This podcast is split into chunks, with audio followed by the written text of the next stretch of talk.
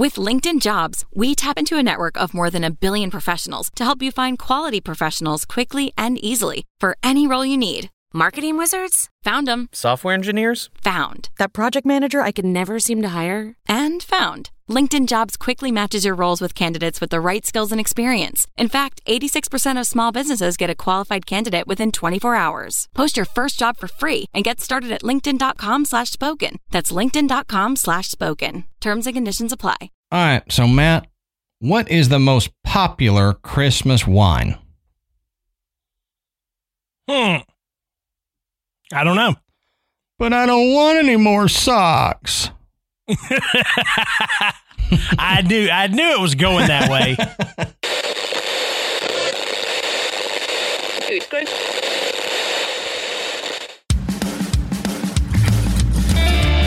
Good evening, everybody, and welcome to the graveyard. Thank you for joining us tonight. My name is Adam. and my name's Matt. Now, pull up a tombstone or settle into your casket and get comfortable because this is Graveyard Tales. All right, everybody, here we are again. Matt, how you doing tonight, brother? Merry Christmas. Hey, Merry Christmas to you. Uh, happy Hanukkah and Merry Kwanzaa and what whatever whatever holiday you observe. We we hope you're having a great one. Absolutely. Um, Adam and I both celebrate Christmas, so that's what we say, but we don't mean to leave anybody else out. Right, right. So, uh, real quick before we get into it, uh, I want to say go check out the Podbelly Network at podbelly.com. Uh, you can go through, search their website, and find some different shows that you might not find normally and, and check those shows out. So, go to podbelly.com, check them out. Now, we don't have any sponsors this episode because it's a supposed dark week, but Matt and I cannot be dark on Christmas. So instead of running ads this show, we'll just say go support our sponsors as you can. Um, by supporting our sponsors using our links and purchasing stuff from them, then you let them know that their ads are worth it on our episodes and they'll come back and that helps us out. It helps us to stay a free show and not have to charge people more on Patreon and all that stuff. So go support our sponsors if you would. That helps us out tremendously. Matt, I don't know. Can you see behind me? I have put up Christmas lights for the I noticed occasion. that. Um, Yeah. That's the best I could do. I thought about wrapping them around my mic stand here, but I figured that would throw off the camera a little bit, having lights that close. So, Well, yeah, it might get might get some interference. I don't know how shielded Christmas lights are. yeah, probably not good. There'd be a constant in the background. Yeah, that's right. But you know, it looked good. Right. So Adam, so tonight is uh, episode one Yep. of our of our annual uh, listener stories Christmas episode, Mm-hmm. and man, you you guys, you, you guys really blew us away. Oh, yeah.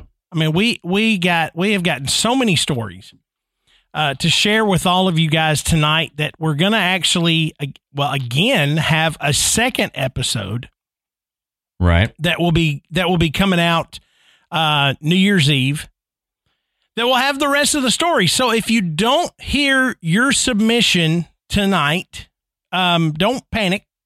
Um, most likely, it's going to be in the next one. We Mhm. just we couldn't cram them all into one big enormous show, so you're gonna get you're gonna get two. Right. Um, we decided not to split it up into like 14 like we did uh, last year. Uh, 14 individual shows that you get like one every day for six months or something. Um, so this one might Did be a little. do that? Eh, It was close. It was something like that. it felt like that editing. Let me tell you what. Um, but this one might be a little bit longer than some normal episodes. But you know, Merry Christmas, uh, Happy Holidays from Matt and I. You get some extra stuff, and like Matt said, thank you guys for sending in your stories yet again. Um, these are some great stories. So, um, why don't we go ahead and get into it? Okay. So, uh, for those of y'all that don't know, that are just ca- coming on, going, "What's this show all about?" Uh, we are celebrating the Victorian tradition of telling ghost stories around the fire on Christmas Eve. And I read an interesting thing that said, um, you know, uh, Americans have pretty well shifted all of the ghost stories and supernatural to Halloween. Yeah. But it wasn't always that way. And it is no coincidence that the most famous Christmas story is a ghost story. Have Right. you ever thought about that? Yeah. You know, when you when you think of Ebenezer Scrooge and the Dickens classic A Christmas Carol, probably the most famous Christmas story of all time, it is a ghost story. Right. Right.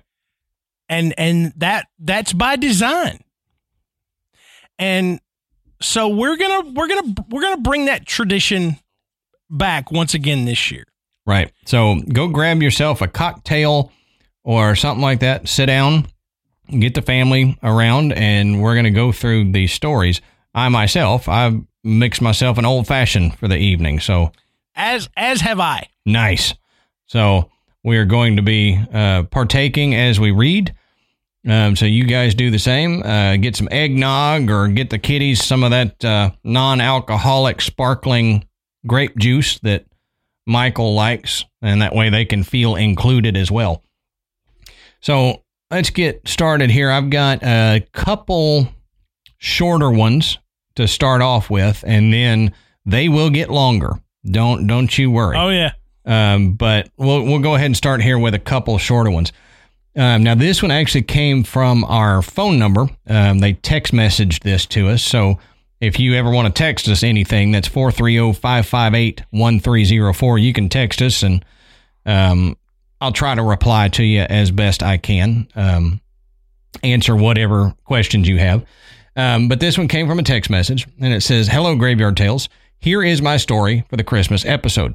Earlier this year, I had to put my service dog down after many years of faithful service unexpectedly.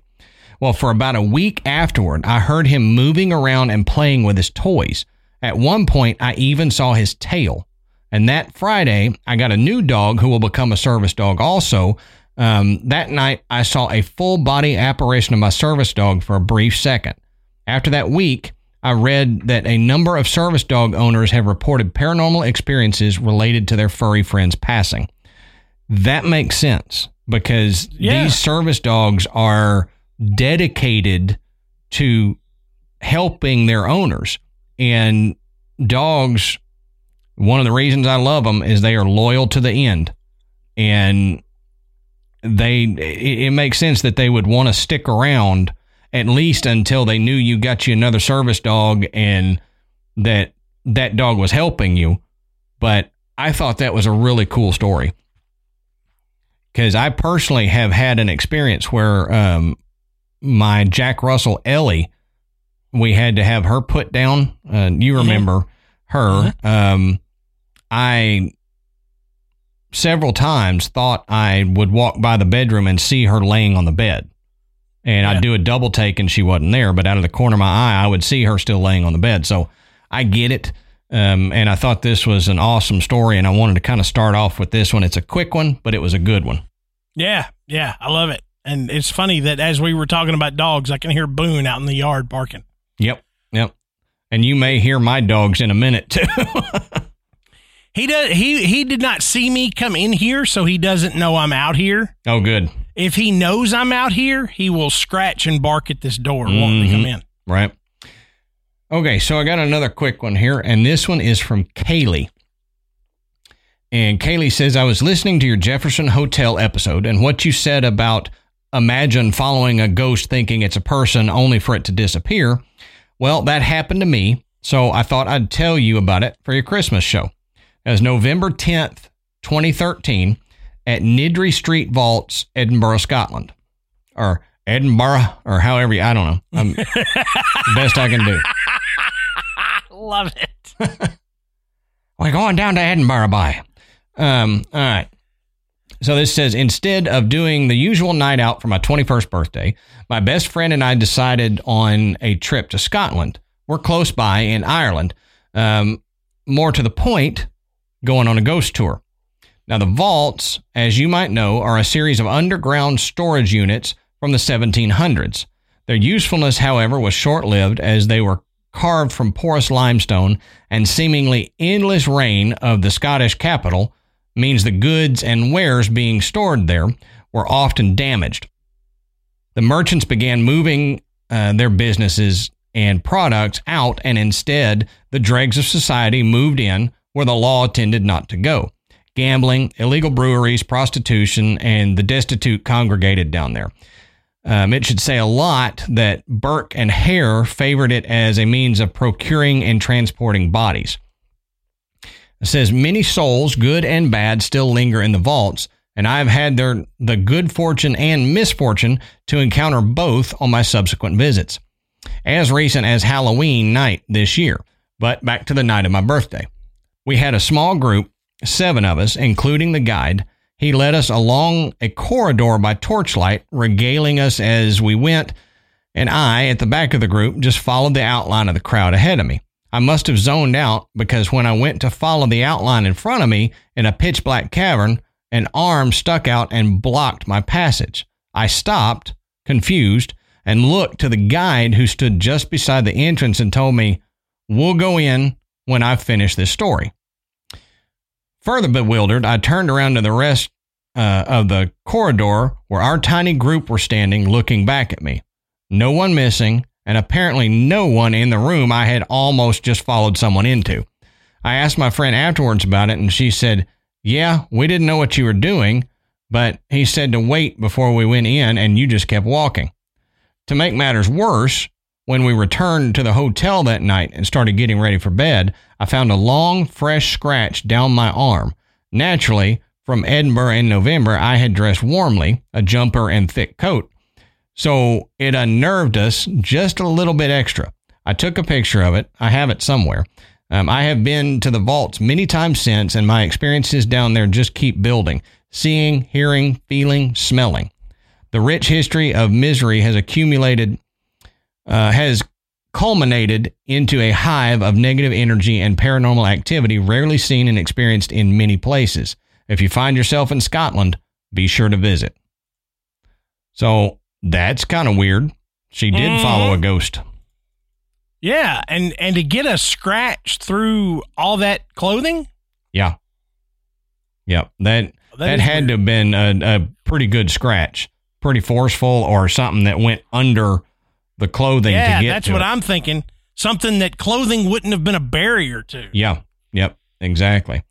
Um, and as we know, um, like Kaylee was saying, all of that bad stuff that happened there and, and the negativity just leaves that paranormal sludge that builds up over time and you you tend to experience things like this. Yep. So this next one comes from Ariel B. And Ariel says, Working as a massage therapist, I come across some characters. If the patient was a talker, conversations had the potential to be unusual and thought provoking, or plain old downright weird. For example, years ago at a chiropractic office in which I used to work, there was a patient let's call him Bob, who was a recovering cocaine addict and a born again Christian. As a fellow Christian, I try not to judge, but considering the documented effects of long term cocaine use, I did take some of the things Bob said with a grain of salt. Like the time he said he met comedian Gabriel Iglesias at a local Best Buy. Hmm. Well, maybe. Yeah, could happen. Bob usually had morning appointments. During one of his treatments, there were stones in a warmer on a rolling cart in one corner of the room, heating for a later appointment. We didn't keep the, the stones set up in the room when they weren't needed, since they took up valuable workspace and the appointments for hot stone service were few and far between. So, this was the first time Bob had seen the setup. Bob was a chatter and during the course of the conversation, he asked more about the hot stone service. Then he said, very matter of factly, The spirit in this room doesn't like the stones being in that corner. That's where he hangs out. I Hmm. stammered, a bit confused. I beg your pardon? Bob went on to explain that he had the ability to see spirits and that there was always the same spirit standing in the corner of my treatment room. He said he got the impression that the spirit was nothing to be afraid of. Instead, it was watching over the room as if it were a protector, like a guardian angel. She said, Huh, really? Uh, there's a guardian angel in my treatment room. Okay, if you say so. I wondered aloud if the property had been some Native American holy ground or ancient burial site. Then the conversation turned to other topics. I have since moved on to a different profession and had all but forgotten about this episode until I was back in the office for a massage trade with my former coworker. We were trading 90 minute massages, so we were in the room for the better part of the morning. At some point, the lights in the room, which were on a dimmer switch, dimmed and surged a couple of times, and my coworker said, That was weird. When I mentioned that this used to happen periodically when I worked there, she jokingly added, Must be the ghost in the room. I knew she'd said it in jest, but it sparked the memory of the conversation I'd had with Bob years earlier. I asked if she had ever treated him and told her about the conversation he and I had had. She, she said she did remember him because he had mentioned to her that the spirit was not in the room when she was working, and he figured that the spirit was not attached to the room, but to me specifically. Hmm. Wait, what? I thought to myself, the spirit doesn't watch over the room, it watches over me. I'm not sure how I feel about this. Who is this spirit? Does it watch me work out? Does it watch me take a shower and get dressed? Does it watch me when I'm intimate with my husband? Should I be creeped out here? That's what my- worry about. That's right. You know, wait a minute. Th- then my mind wandered down memory lane to a time when I was training to run a half marathon. I had a four mile run on my schedule, but we had just turned the clocks back an hour. And I knew if I took the time to drive to one of my regular running haunts after work, it would be dark before I got off the trail. So I decided to hit a trail closer to the office that I had not run before. I parked close to the trailhead, grabbed my water bottle, and started off. Passing only a few other people during the first half-ish mile, I thought I had stumbled upon a hidden gem of a trail, one that is not clogged with people. But a little further down the path, I got an uneasy feeling. The trail had just left a wooded area and was traversing a wide open space for about a quarter mile before entering another wooded area. With nothing but grassy field all around me, I was wary. What had what had set me off? Had a person I passed done something that heightened my awareness? I continued to run thinking the uneasy feeling would pass when I took several more steps and the feeling increased. I said a little prayer. God, if this feeling is unwarranted, take it away from me. But if it is warranted, you better stay right by my side until I get back to the car. As plain as if someone were running beside me, I heard, turn around. Not one to argue with so forceful an answer to prayer, I did an immediate about face, forward sprint back to the parking lot. And as soon as my car was in sight, I hit the unlock button on my key fob, slowed only slightly to actually open the door, then threw myself in, slamming the door behind me, then slamming on the gas to get out of there. I don't know what was waiting in the wooded area on the other side of that open space, but something was definitely looking out for me that day. And there was the time I was cycling on a trail I travel often and heard yelling in the woods along the parallel riverbank, which is separated from the trail by several yards of lightly wooded area. People frequently fish along the riverbank, and talking and the rustling of folks walking to their fishing spot are common noises, but yelling not so much. My curiosity was piqued. I thought maybe someone needed help, but my earbuds prevented me from clearly hearing what was said. As I contemplated stopping, something compelled me to keep pedaling, that there was nothing to see here and I'd need to just move along. So I did. Two hours later, as I was passing the spot on my return trip, I happened upon two police officers walking the trail. thinking that was odd since I hardly ever came across park rangers on the trail, let alone cops. I then needed to swerve to the edge of the trail so as not to be clipped, but the patrol by the patrol car that was following about a quarter mile behind the officers on foot. Finally, putting two and two together, I was thankful that something had prevented me from stopping earlier, and I picked up the speed so I wouldn't risk happening across whatever the officers were looking for. She says, finally, there was the time at Moonville Tunnel. Since I can no longer run uh, nature trails, I hike them. And in my search for new and challenging trails, I discovered a, a, tra- a, a Rails to Trails project in Vinton County, an absolute gorgeous area, gorgeous area of southeastern Ohio, very near Hocking Hills and Zaleski State Forest. The Moonville Tunnel was part of a railway that passed through the small Ohio mining town of Moonville. The town was abandoned by the early 20th century, but the tunnel remains and has had a reputation for being haunted. I had been wanting to visit the tunnel for quite a long time and finally planned to take planned a hike through and beyond the tunnel for a cool November day. As I laid out my timeline and hiking route the night before, I started to get an uneasy feeling. I told my brain to mellow, to not get psyched out because I was planning a trip to a notoriously haunted location. The next morning, I set out early since it was over an hour's drive to the trailhead. As I hit the highway to get out of the city, I heard a whisper in my head saying, You don't belong here. Stop it, I told myself. You're just psyching yourself out.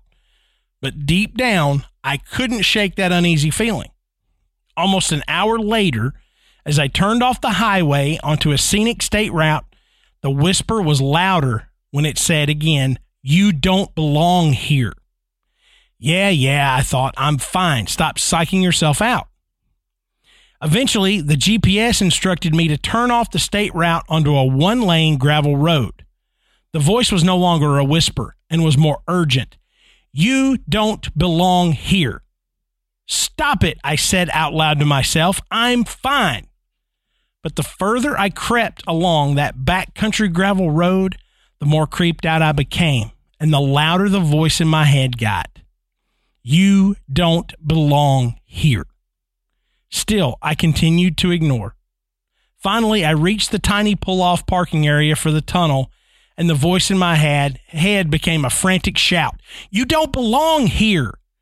Yet I got out of the car, grabbed my hiking stick, pepper spray, and water bottle, and hiked up the small embankment to the trailhead. Now, I'm the hiker who likes to hit the trail as the sun is rising. The earlier in the day, the easier the parking, and the fewer people on the trail. But by this point in the morning, the sun had technically risen, but as I stood at the top of that embankment, looking down the other side of the tunnel a short distance off, I was unnerved to see that the sun had not yet risen to the point of illuminating the tunnel or what lie on the other side. I stood there, staring as if in a trance at the utter blackness inside and beyond that tunnel. The voice in my head became a panic scream Get out of here now! The trance was broken, and I sprinted down the embankment back to my car. I wasted no time in barreling out of there, not caring that the speeding tires were kicking up gravel and ripping up my undercarriage, or that I was taking a precarious one lane gravel road at what could be considered highway speeds. I couldn't get away fast enough, but the further I got from the tunnel, the less uneasy I began to feel. By the time I hit the blessed pavement of the state route once again, the uneasy feeling had completely lifted, and the voice in my head had hushed entirely. Still determined to hike that day, I wound my way through Vinton County to Ash Cave, still early enough to nab a spot in the tiny parking lot, and hiked the well worn trail to Cedar Falls and Old Man's Cave, then back. I have no idea what was lurking in or beyond the Moonville Tunnel that day, but I'm thankful that something was looking out for me. Despite all of this, and what Bob may say, I seriously doubt whether or not there is a guardian angel that is continuously at my side. Yet, I must admit that I am comforted by the idea that someone or something is constantly watching over me. I wonder if Bob saw whether this spirit was wearing a jetpack in order to keep up with my driving. so that that's a pretty long story, and and thank you, Ariel, for for your submission. Um, but there's a lot going on in this story, and and I like the way it all links back to the fact that she had someone tell her that there is a a spirit that is keeping an eye on her. Right, right. And it and it appears that if it's the same spirit that it it's trying its best to keep her safe. Yep. And she said she kind of doubted that there was, but I'll tell you, we've talked about this before, Matt, and I've been told I have a guide of some sort that helps keep me safe and kind of lead me in the right direction. So I don't doubt it. I think we all have somebody watching out for us or something watching out for us if we just will listen. And I think that's the the key. We need to listen to them. Yeah. And you know, I'm we we've kind of bantered back and forth about guardian angels and things like this. I I don't I don't really know where I where I fall on the whole guardian angel thing. I I probably fall more to the I I don't really believe that. Um but I do believe that there are spirits that can communicate in times of need to us. Mm-hmm. And most typically it's a past loved one. Mm-hmm. So, you know, I've, I've mentioned on the show before if you hear your name, if you're ever alone and you audibly hear your name or you believe you hear your name, you should answer because it's somebody that that cares about you trying to communicate with you. Right. So th- this was this is really a, a, a great example of the potential that Ariel may have some a, a spirit of a past loved one that's just keeping an eye out and they may have known you're going into danger Mm-hmm. and you need to stop. Yep, exactly. So thank you, Ariel, for that story. That was great. Um, let's get into the next one real quick. This is from Andre. Um, and I wanted to say real quick, didn't say this at the top of the show. If we mispronounce your name, please don't take offense to it. Um, we're just two big idiots doing our best. Um, We are equal opportunity mispronouncers. Right. Sometimes I mispronounce my own name, so don't feel bad. Um, my last name is Ballinger. A damn. Yeah, a dam. um, my last name is Ballinger. So if you can think of some saying with the word balls in it, I have heard it. Um, I've heard a damn ball binger and all sorts of stuff. So As long as I've known you, why have I never put that together? Well, when we quit recording, I've got a few more that are too vulgar, I can tell you. Uh, but this one is from Andre and says, It was back in high school.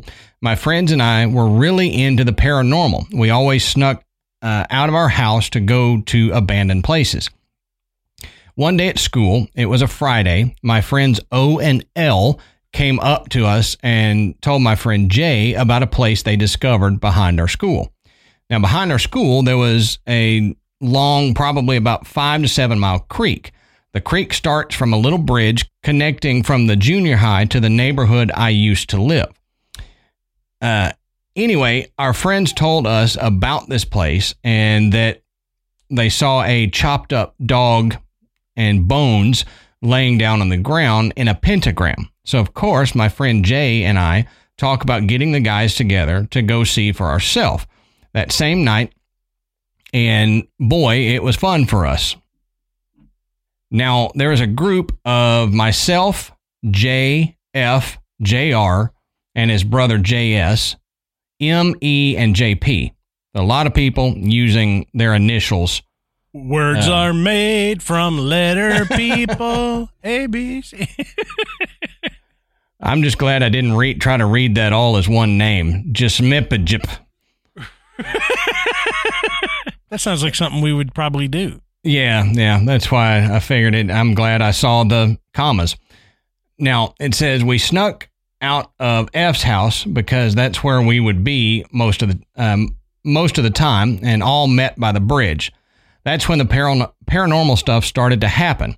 Once we gathered, we went across the bridge right behind the junior high and other things that's behind the junior high would be a tennis court and a baseball field. But for some reason, myself, Jay, and JS looked towards the tennis court and saw a big dog like shadow. Uh, the tennis court has a fence around it, and the fence would be a little shorter than the light poles. Um, so I would I would say like 20 feet. Um, this dog like shadow stared back at us and then walked in the opposite direction into the creek. Uh, my friend Jay said, Are you guys seeing this? And simultaneously, both I and my friend said yes. We weren't scared. We were, uh, we three ran towards it to make sure we weren't seeing things and saw it again, but this time it disappeared right in front of our eyes. Just in case you wanted to know the color of the eyes we saw, they were red.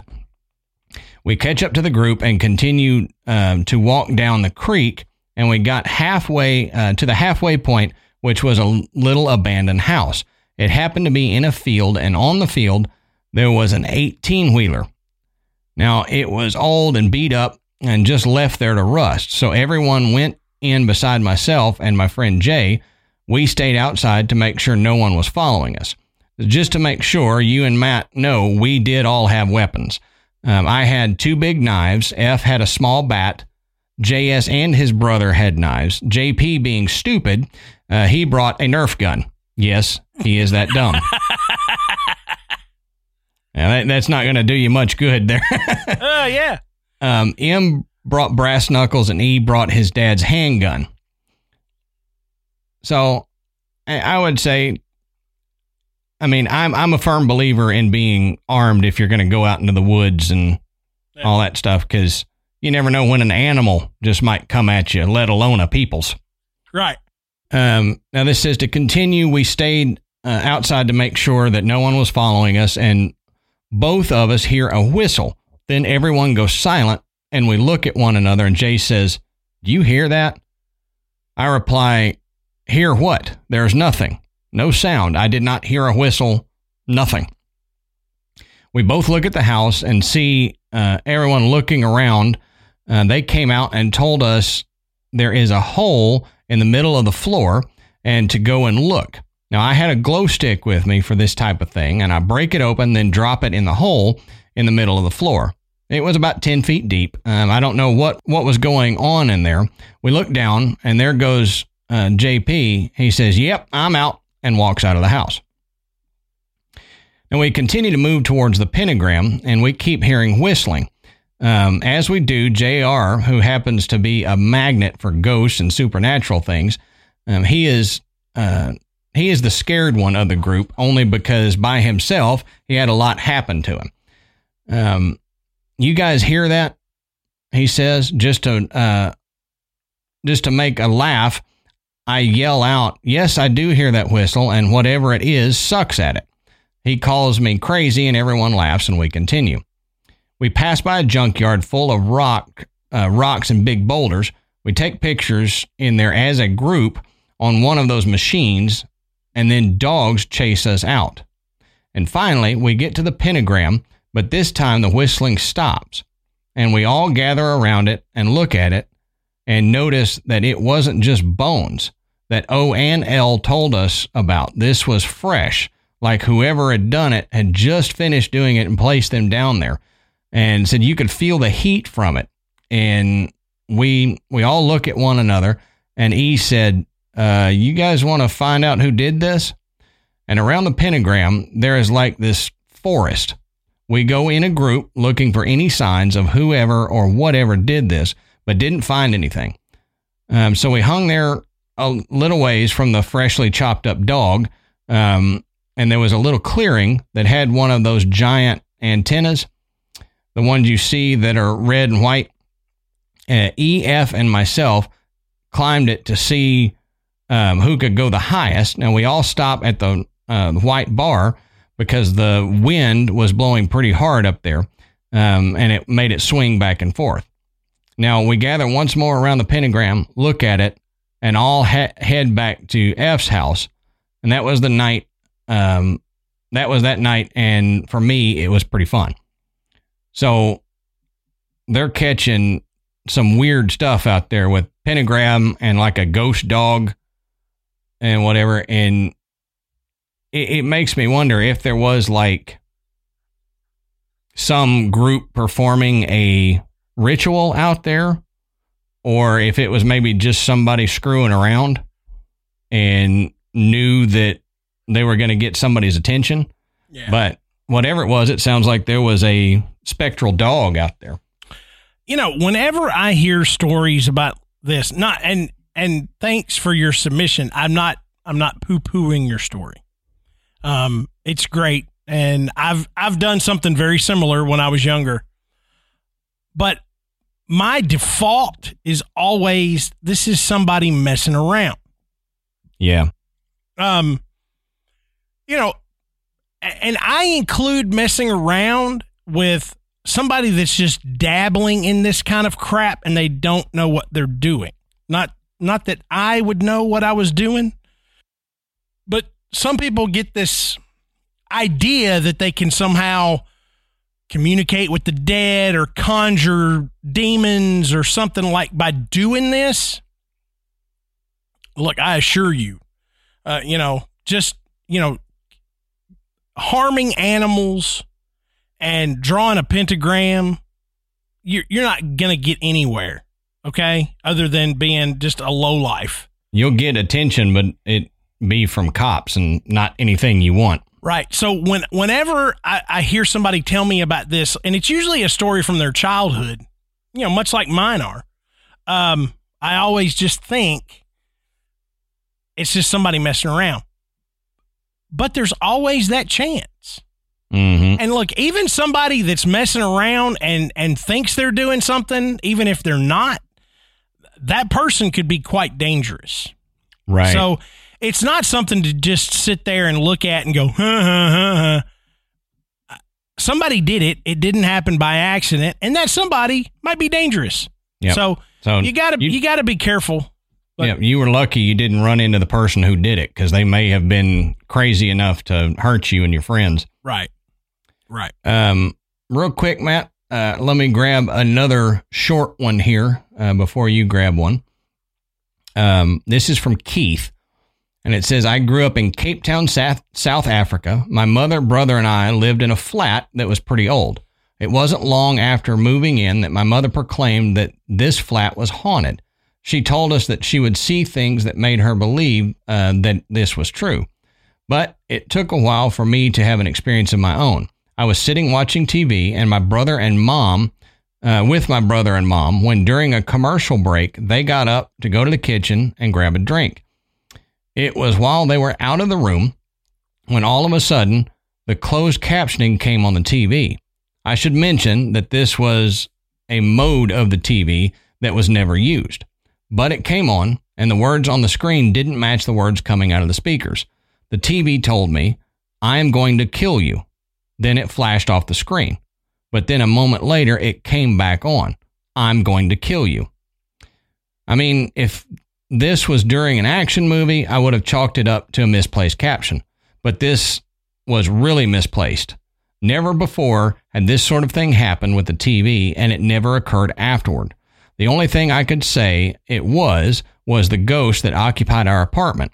As I talked to some folks the next day that had also been happening, uh, happened to watch um, the one of the two channels that were available in South Africa at the time, and they had told me that they had not seen anything like that. That's kind of weird. That's that's like the whole uh you know, Siri or Alexa saying, "What? I didn't I didn't catch that in the middle of yes. the night." Yep. Like, Dude, I had that happen to me last hear? night. I, I legitimately had that happen last night. My Oh. Google popped up with it heard something, and we were all asleep. And my phone went bloop. And so I, I woke up and I looked over at it, and the, the Google Assistant was up listening to something. Hmm. And I was like, oh, crap. So I, I just exited out of it real quick and went back to bed. Now, when it's in your bedroom, I I usually say you said something in your sleep. You mumbled something and it picked up on it. Maybe. I've had it happen with the one that's in the kitchen. Oh yeah. Okay. So everybody's in their bedrooms. There's nobody in the kitchen. So maybe, maybe the cats, you know, made a noise and it sounded like it woke Alexa up. I don't know. Maybe. It's I weird. don't know. It is. very weird. oh, and just as a, and as a side to that, uh, that happened a bunch at mom and dad's. Oh really? Like mom and dad's phones would do it a lot. well, this that was a makes few sense. years ago. Yeah. Yeah. Okay. Our next story comes from Julius M. So Julius says, I have two encounters to share that have a possibility of being connected that happened late in 2009 to early 2010. The only reason I say that is because they took place around the same time. I've attached two pictures to show the skyline to show that what I saw couldn't have been confused for something else. He says, So I grew up in a small trailer park in the town of Baroda, Michigan. When school was in session, all the kids would meet at the bus stop. So there is a possibility of multiple co- uh, corroborating on this first story. So one morning when waiting for the bus, there were two lights floating in the sky. The best way to describe them was that they were basically unmoving headlights about 60 to 100 feet off the ground. He said, in the attached pictures, they're about the same height as the trees on the left side. The school bus eventually arrived, and we didn't really talk about it much. The next day, the same lights were still there. They didn't move from their spot or change in brightness, but we still paid them no mind. Then on the third day, they were there once again without any change. Then a cloud moved in front of them, and once it moved out of the way, the lights were gone, never to be seen again. The second encounter took place while in the bathroom of the trailer we lived in. The bathroom had two entrances, one in the hallway and one in the main bedroom at the end of the hallway. So one day when I was in the bathroom, I heard what sounded like footsteps and heavy breathing come from down the hall and make their way into the bedroom. I could see shadows of what appeared to be feet come in from under the door. They stayed there for a little bit, then made their way out of the room and back down the hallway. Once they were gone, I quickly finished my business and booked it down the hall. As I was making my way down the hall, I glanced into my, my brother and I's room to see what I thought was a larger black figure in the room. The only people in the trailer at that time were me and my mother, who was asleep on the couch at the time. I didn't hear or see anything the rest of the day or any day afterward. He says, I hope you guys can make sense of what I experienced and can maybe give me a little more of an idea of what could what could be outside of uh what it could be outside of a UFO and ghost. Well, the shadow, the footsteps, seeing seeing the what looked like feet under the door. It, it, it, I'd say that's probably a ghost. Yep. Yep. I mean, you know, if it was if it was an intruder, I would sure think it would have woken your mother up on the couch, or uh, they would have done, you know, something bad. Mm-hmm. You know, but just to make their presence known like that, um, sure does sound like some type of uh, some some type of spirit. Now, the lights. What do you think about the lights, Adam? I don't know. See, what I was thinking is we have heard stories both of ghost activity having things that resemble UFO activity in it. Mm-hmm. And we've heard stories of UFO encounters having stuff that resembles ghost activity in it. So I'm trying to think of the ranch that we talked about, Stardust Ranch, I think it was, where he had UFO activity and then also had stuff that kind of mimicked spirit activity in the house. Right. And it it just it makes me think. Um, like I've said before, I think all paranormal activity could probably be related to one thing, and we just experience it in different ways.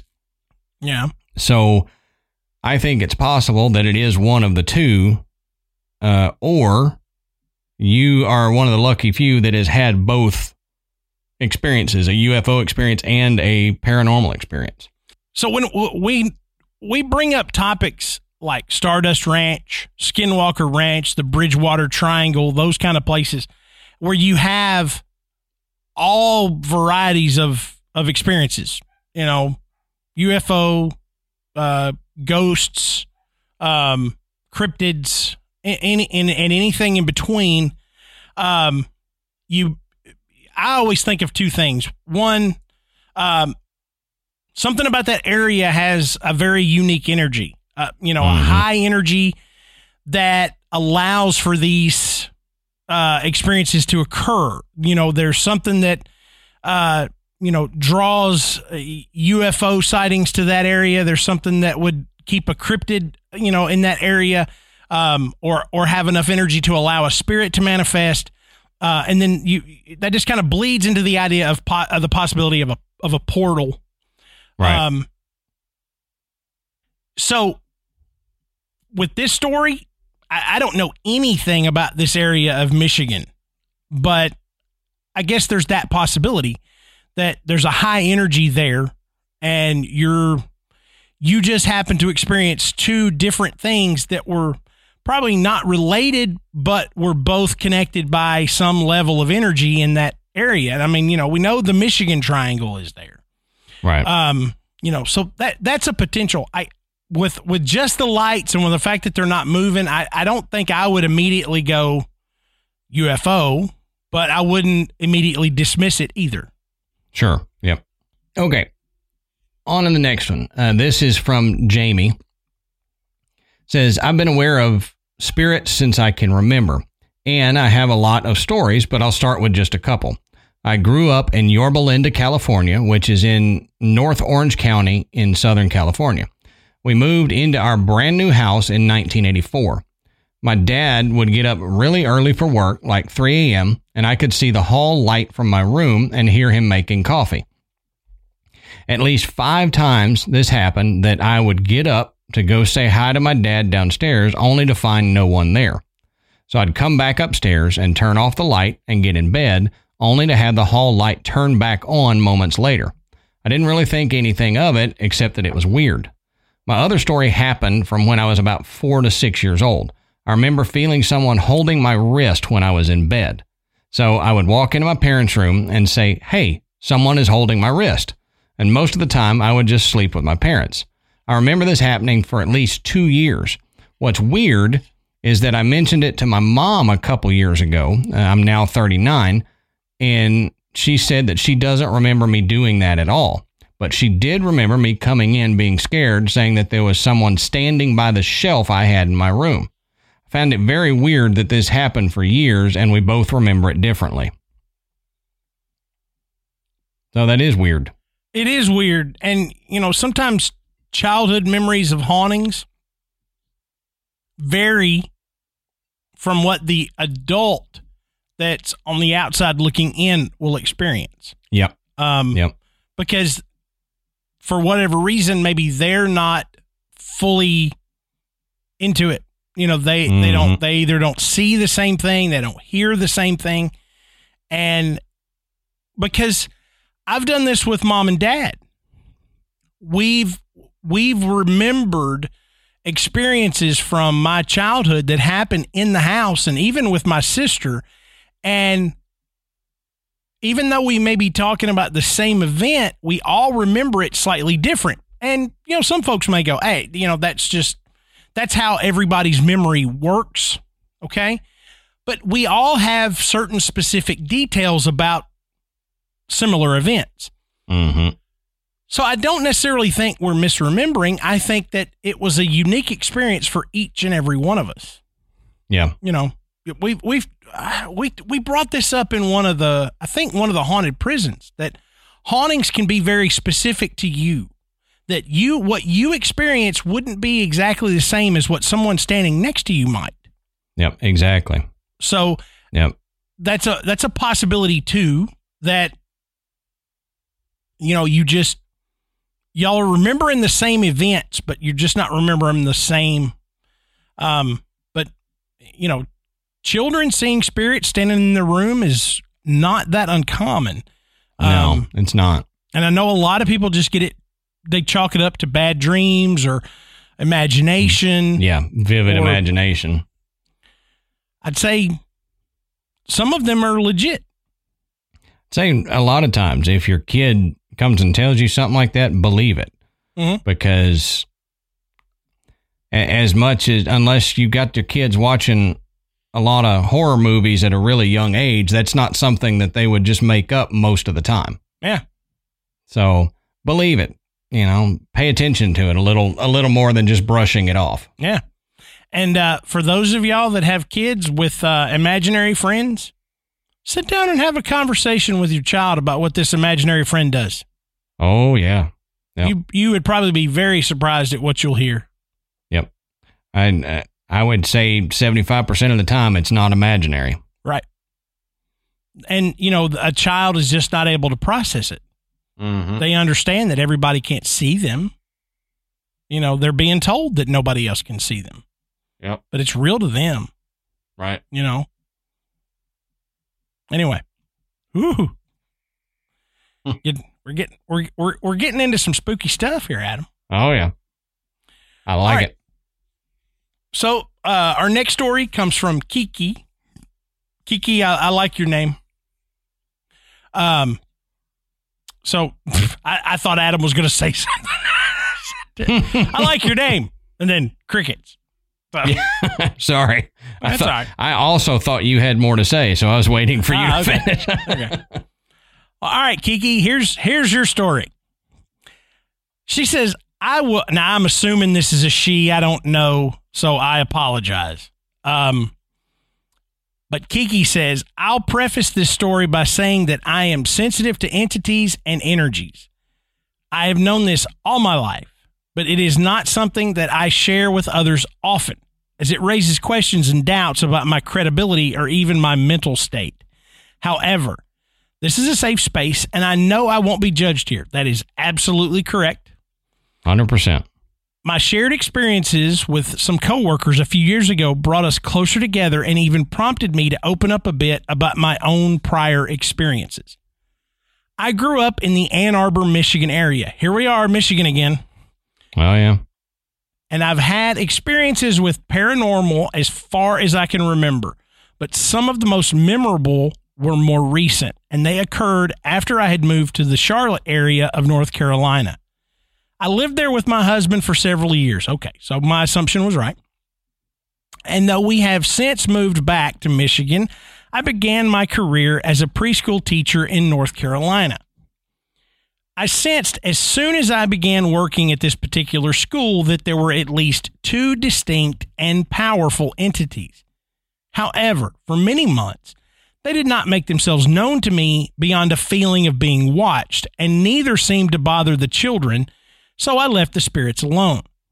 One of the spirits, I became pretty sure after a while, was the previous owner of the school who had passed away before I was hired. The presence was distinctly an elderly female who kept a close eye on the staff and was very protective of the children. Several coworkers who had known the previous owner, but not what I sensed, confirmed that this described the late owner very well. The second presence, however, was more sinister. After a while, I began to see movement around the room out of the corner of my eye. A shadowy figure, about the size of a toddler, but all black, that seemed to dart from door from the door across the room very quickly, almost impossibly fast, and was certainly not one of my students. That's creepy. Jeez.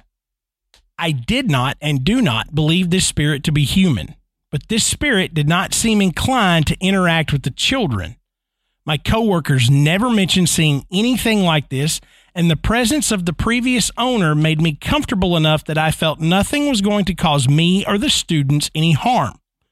Unfortunately, I was wrong. Mm. I became quite close with my co teacher. I'll call her T. And a teacher in the classroom next door to mine. I'll call her D. T and I led the class for younger twos, two to two and a half years of age. D taught older twos, two and a half to three years old. Our classrooms were adjoined by a small bathroom with several small toilets for potty training purposes.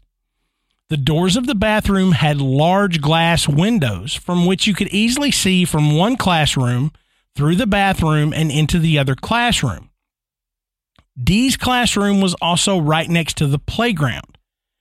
Sometimes when my class was outside, she would open the window and we could chat or exchange information. This layout is important, I promise. T, D, and I began to notice little things around our classrooms. Something that was out of reach of the children might get knocked over, although no one was near it. Little things like keys would be found in places we hadn't left them. The broom in my classroom, in particular, would fall over for no apparent reason, even though no children were near it. My coworkers and I began to joke and say, It's just the school ghost. I didn't think they believed in spirits, but it became a little inside joke that brought us a giggle every so often. My students, being under two and a half years old, their communication abilities were limited to a few words or short sentences. I had a student, a very intelligent and creative little girl, who I suspected was also sensitive to the spirit world. She would often appear to be holding conversations or interacting with someone that we could not see. My coworkers chalked it up to an imaginary friend. She didn't seem frightened, and again, I was aware of the presence of the previous owner, so I was comfortable enough not to intervene. However, one afternoon, things took a much darker turn. We were preparing to put the children down for their nap. This girl slept near a corner of the room right next to the closet. We had put out her bed, and she was sitting patiently as we helped other students prepare for nap. The lights in the classroom were still on, and I suspected nothing out of sorts. All of a sudden, I was startled by hysterical screaming. This little girl was running at me from across the room as fast as her little legs could carry her, sobbing uncontrollably, tears running down her face. She was in a state of absolute panic. She clung to me, crying, and would not let go. She was screaming incoherently about the corner. It was a good few minutes before I could calm her down enough for her to tell me what had happened. Being only two years old, she could not fully articulate the experience. What I could understand, however, as she was frantically pointing to the corner of the classroom beside her mat, was that the people in the corner are scary. Mm. T and I exchanged alarmed looks. The corner was completely empty. Furthermore, there was no way for an unauthorized person to get into the building, let alone my classroom, due to security measures. T and I were the only adults in the room, and no students were anywhere near this girl's bed or the corner. T was particularly freaked out as she had never had such an experience in her life and did not know how to comfort a child who had seen something that she could not. I sat next to the little girl until she fell asleep, which took a while, assuring her that I would keep anyone or anything from harming her. I hoped that this was the worst that would happen in my classroom. Yet again, I was wrong. Mm. T and I had relayed the story of the people in the corner to D, who was also pretty freaked out. She believed us, thank goodness, but she was clearly relieved that it hadn't happened in her own classroom. Her relief was short lived. One day, several months later, T and I were out on the playground with our class. We could hear what we thought was the usual commotion from D's room through the open window until we realized that D was calling us both over. We could hear the alarm in her voice. T and I hurried over to the window where D was standing with a hysterical student in her arms. The little boy was screaming, crying, and was quite inconsolable. We could get nothing articulate out of him, and we didn't want to upset him further. Well, so we asked D, you know, what was going on, and D related to us that the boy had been standing near the bathroom where there is a line of sight through the windows and into my classroom. My classroom at the time was empty and the lights were off as all as we were all outside on the playground. D heard the boy start to scream and cry. Being closer to 3 years old, this boy was able to articulate what he had seen better than my other student. He told D he had been looking into my classroom when he saw a tall, dark figure shuffling around the room. The boy was just as aware that the room should have been empty because he liked to wave at his friends from my class through the window during our recess. He understood that we were all outside, not in our classroom. At that point, the boy had gone into hysterics, which was when D called us over to the window. We were all justifiably scared. D even investigated to be sure that the classroom was truly empty, which it was. Again, due to security, it was very unlikely that anyone unauthorized had come in. We even asked around to see if another teacher had come in to look for us, but no one had. The incident made a true believer of D, and she was forever cautious when entering my room. I'm not sure what changed but after this second incident, there were no more occurrences involving students. Perhaps the previous owner stepped in, as she was definitely a protect. Uh, she was definitely protective of the children. Things around the classroom would still move or go missing. I still felt watched, and I would occasionally glimpse the small dark figure moving across the room. But nothing out of the ordinary happened to the children, so we all eventually felt enough at ease to begin to relax at work again. Thankfully, that was the atmosphere right up until when I left. I would say that I've had no incidents at my new school of employment, but that changed not 30 minutes ago. I was typing this story up for you on a break. When I came to the office to clock back in, the iPad with the clock in app abruptly turned itself off as soon as I touched it. I had to call my supervisor to get it working again. She was thoroughly confused as this had never happened before. We have a very reliable device. I felt no presences in the school up to this point, but I've got my eyes peeled now. right. So, I, what? I, look, I'm a, I, all honesty, full disclosure. I, I had not read Kiki's story before. Okay. I did not read it beforehand. Um, as I, you know, I, I wasn't even sure that it was a female. Okay. Yet we had just talked about kids and imaginary friends, mm-hmm. stuff and kids seeing spirits. And then bam, we get yep. Kiki's story. Um, Very apropos. Yeah. And I mean, that's, that's fascinating. And uh, these stories always, I always like these stories when it involves multiple people experiencing the same thing. Yes. Not yep. just not just because of the uh, the corroboration, but there's some uh, what what's the word I'm looking for? There there's some comfort in knowing that it's not just you. Yeah. Yep. That's experiencing something because you can really begin to question your own sanity oh, when yeah. things like this happen. And when when you've got somebody else who's going through the same thing with you, you can you can look at one another and go, "Hey, we know that we are not crazy. This mm-hmm. is really happening." But yep. what what a what a, a great story, but I mean, it's it's fascinating that um that this school would have this much activity going on. And, yeah, I know. And you be able to pick up on it because as we've said before, sometimes when you're when there's a lot of stimulation going around, you're not focused enough to pick up on that kind of stuff. So this was really right. something trying to make itself known. And a lot of times at schools, if there is activity, it happens after everybody leaves mm-hmm. and it's only caught on cameras. It's right. not experienced personally. So that's pretty cool that you experienced it personally. Okay, so this next one is from Corey. And Corey says, I'd like to tell you about the time I saw a ghost give my boss a balloon prior to uh, getting going in my career, I worked at Dollar Tree as my uh, day job. I worked at two different stores, and according to coworkers, both were haunted. I only ever experienced any activity at one of them, however. To start, we had a display for some music CDs that we sold.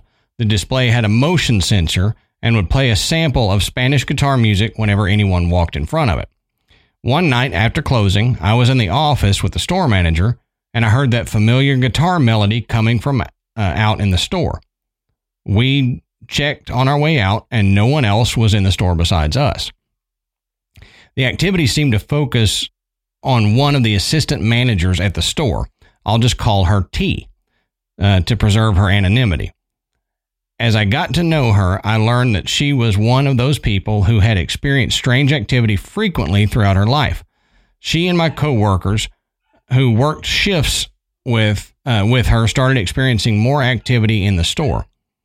One night after closing, T and a coworker both said that they glimpsed the figure of a rough looking old man out of the corner of their eyes. I myself never saw an apparition or anything, but I did witness something strange. The ghost seemed to take a liking to T and would sometimes give her a balloon. This is something that I witnessed myself. It was late afternoon, and T and I were both ringing up customers at the register. There were uh, mylar balloons tied up all around the store and a few stray balloons that just floated against the ceiling. I saw one of these balloons begin to slide across the ceiling toward T. She just said something like, There it goes again. Both myself and a customer watched as the balloon slid across the ceiling and then slowly floated down next to T. She took it in stride, and I just laughed nervously as I finished ringing up the customer. Skeptically, the balloon could have just been blown by an air vent and some sort of temperature change might have caused it to lose its buoyancy. However, there were numerous loose balloons in the store and none of the rest drifted close to T, and this happened multiple times while T worked there at different locations of the store. So that's my balloon ghost story. I didn't personally experience anything else after that, and T stopped working there a few months later. Okay, so I, I, I like how they threw in the skeptical mm-hmm. argument. Yeah. But for one, like they said, none of the other balloons had that happen to them. So right. why would only one balloon be affected by wind and temperature change? And two, what kind of coincidence would you have to have for a gust of air to catch one balloon and then temperature drop enough in a store to drop that balloon without people feeling, hey, it got really cold in here all of a sudden. Mm-hmm. And none of the other balloons drop. So I, I I really think that was I mean, that was meant for her to for T to see. Yeah. I'd be interested to know if it was the same balloon every time. Yeah. That that that would just that would solidify it. But right. I think I think you're right, Adam. I think this is something. And and I picked up on when they saw it, they heard T say, There it goes again. So mm-hmm. even though that might have been the first time they witnessed it, it sounds like it had happened more than once to T already. For I mean, yeah. I, if, if something happens once to me, just out of randomness, and then it happens again at some point, I usually am not thinking, there it goes again, like all exasperated. But if it had happened like four or five times, then maybe that's how I would respond. Yeah, right. So right. that that kind of gives the impression that she'd experienced this before and nobody else had noticed it.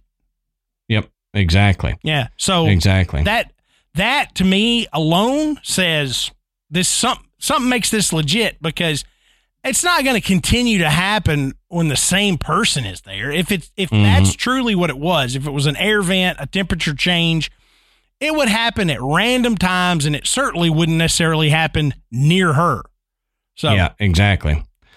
Um all right, Matt, I got another real quick one I'll knock out uh, before you go again. This one is from Lynn. Says, I woke up one morning to take my dad for a cancer surgery. As soon as I woke up, I heard a man with a breathy voice say, Hey. I said, Nope, not today. I can't handle you today. Uh, I'm getting everything together and about to load the car, and I feel something shove past me against my thigh out the door. Freaking out, I'm thinking my cat just got out. I dropped everything on the floor and go outside to try and find him. After a few minutes, I go back inside, and the cat is sitting on the table looking at me like I'm a whole dingus. Obviously, wasn't the cat. But who was it? I definitely heard and felt them.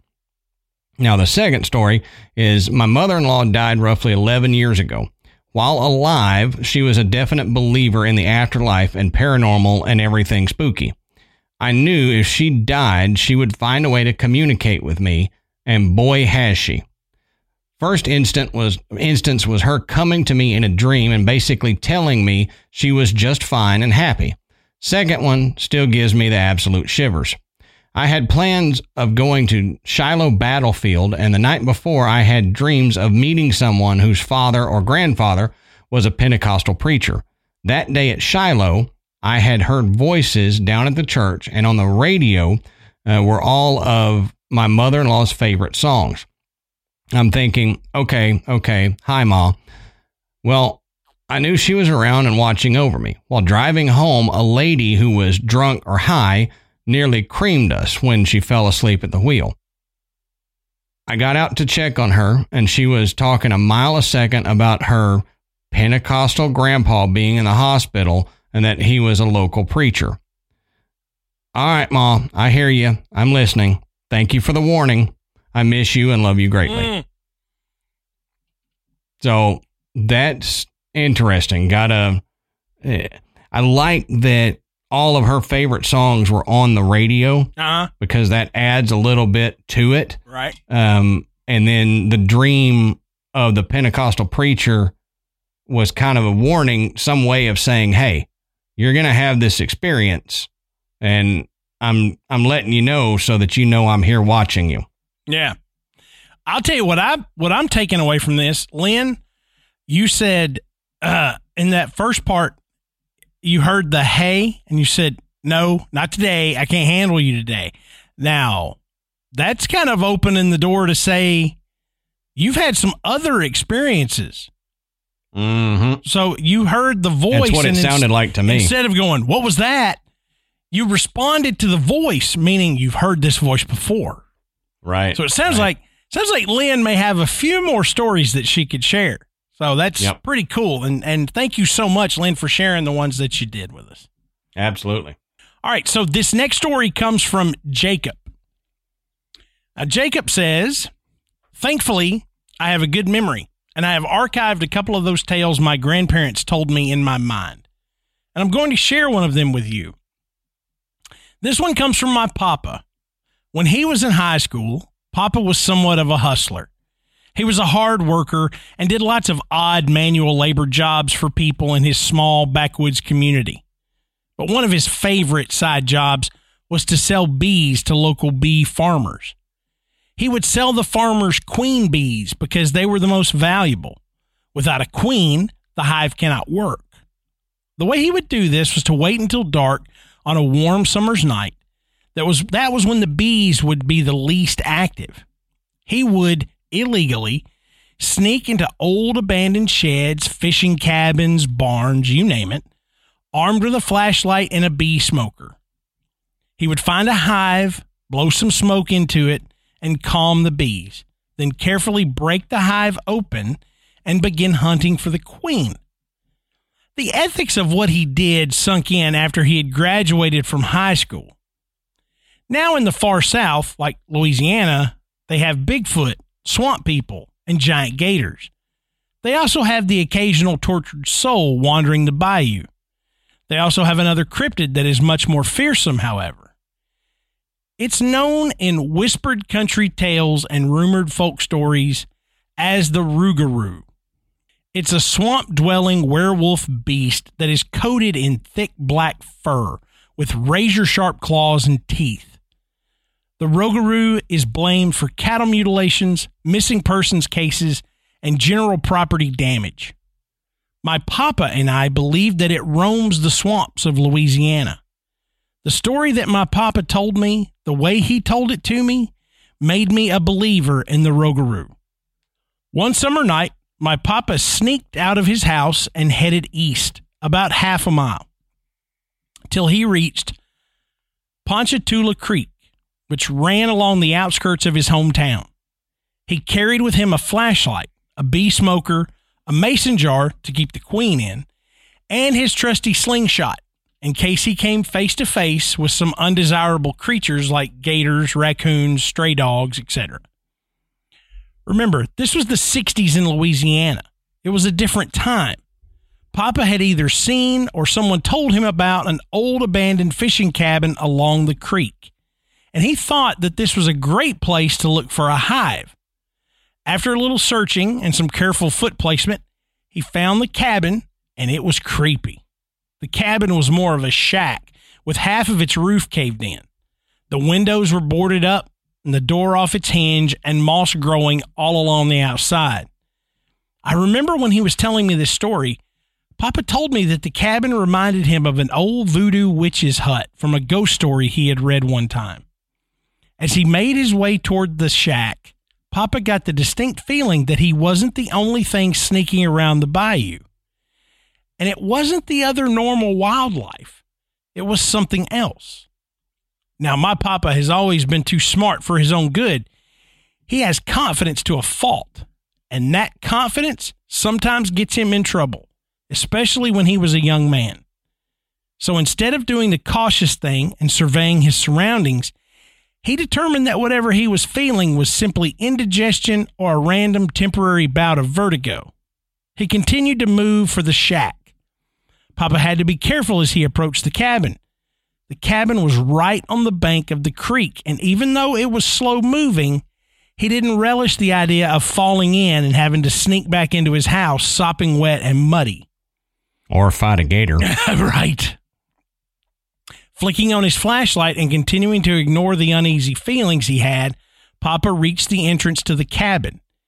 He carefully pushed the broken door in and shined his light into the cabin. It was clear the cabin had been abandoned for some time. The floor was nearly gone, and what remained of it were the floor beams, which at one time held up the cabin's flooring. Before he entered the cabin all the way, however, Papa shined his light to see if he could see a hive that was easy to get to. At this point, he heard a splash from across the creek. Quickly, Papa turned off his light and crouched behind the broken door. He peeked out to see what, have, could, what could have made that sound. He hoped it had been a harmless animal taking a midnight swim, but he was afraid it may have been another person. Now, I don't know if this particular detail was actually how it was or if he added this for dramatic effect, but when Papa told this story, the moon was full and high in the sky. But it but it sounds cool, so I'm going to keep it in. As he peered out the cabin, Papa saw that the full moon was reflecting off the creek and illuminating the surrounding woods. The moon was also highlighting something big hunched over in the creek. Hmm. The thing was covered in fur, so Papa's first thought was bear. But Papa said his blood ran cold when he saw the thing stand upright. It went from looking like a bear to looking humanoid, to having a dog shaped head. Papa covered his mouth from making a sound in shock as the giant dog man began to walk down the creek. He couldn't look away. He was entranced by fear and curiosity at the marvel he was witnessing. Papa insists to this day that it was not a case of mistaken identity. You cannot mistake a seven foot to eight foot tall, hulking, dog headed monster. The beast never looked at my papa, but he swears it knew he was watching it. It lumbered down the creek for at least a minute or two. Then suddenly it turned and walked back into the woods, away from my papa. But papa said he sat there for an hour or more taking in what he had seen and making sure that it wasn't waiting to jump him. He went back home, totally forgetting about his original mission, and spent the rest of the night laying in bed, unable to sleep. I believe my papa, and I think he really did see the Rougarou that southern night. I'm of the opinion that creatures like the Rougarou, Bigfoot, Fey folk, the Mothman, and other cryptids are spiritual creatures. Personally, I think they're able to move from their mother dimensions to ours, perhaps not entirely within their will, though. I don't have any answers. I'm only one of thousands wondering, trying to find my way through the graveyard. So I like that, Man. I love this story. you know I like cryptids, and I have wanted us to do the Rougarou for a while, but just haven't got around to it. That's great. So when when you hear us at the end of an episode say, "Look, we probably have some listeners living in the area. If you have a story like this, you know, let us know." This is what we're talking about. Um, you know, Yep. th- this is a I'm going to say second-hand account of you know the Rougarou, but it's a very very good one because I look my grandfathers they they told some they told some stories. But you could always tell just like you can with my dad talking to my kids.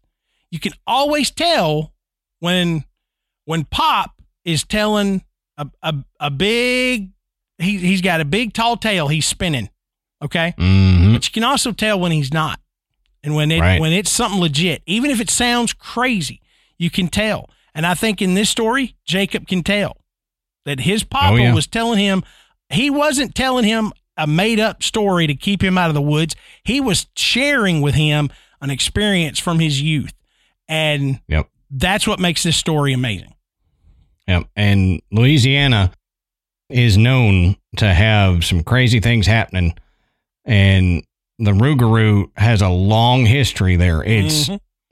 it's like a dog man werewolf type creature, Yeah. and it fascinates me. And that's the first time that I have had someone relay a Rougarou sighting to us Mhm.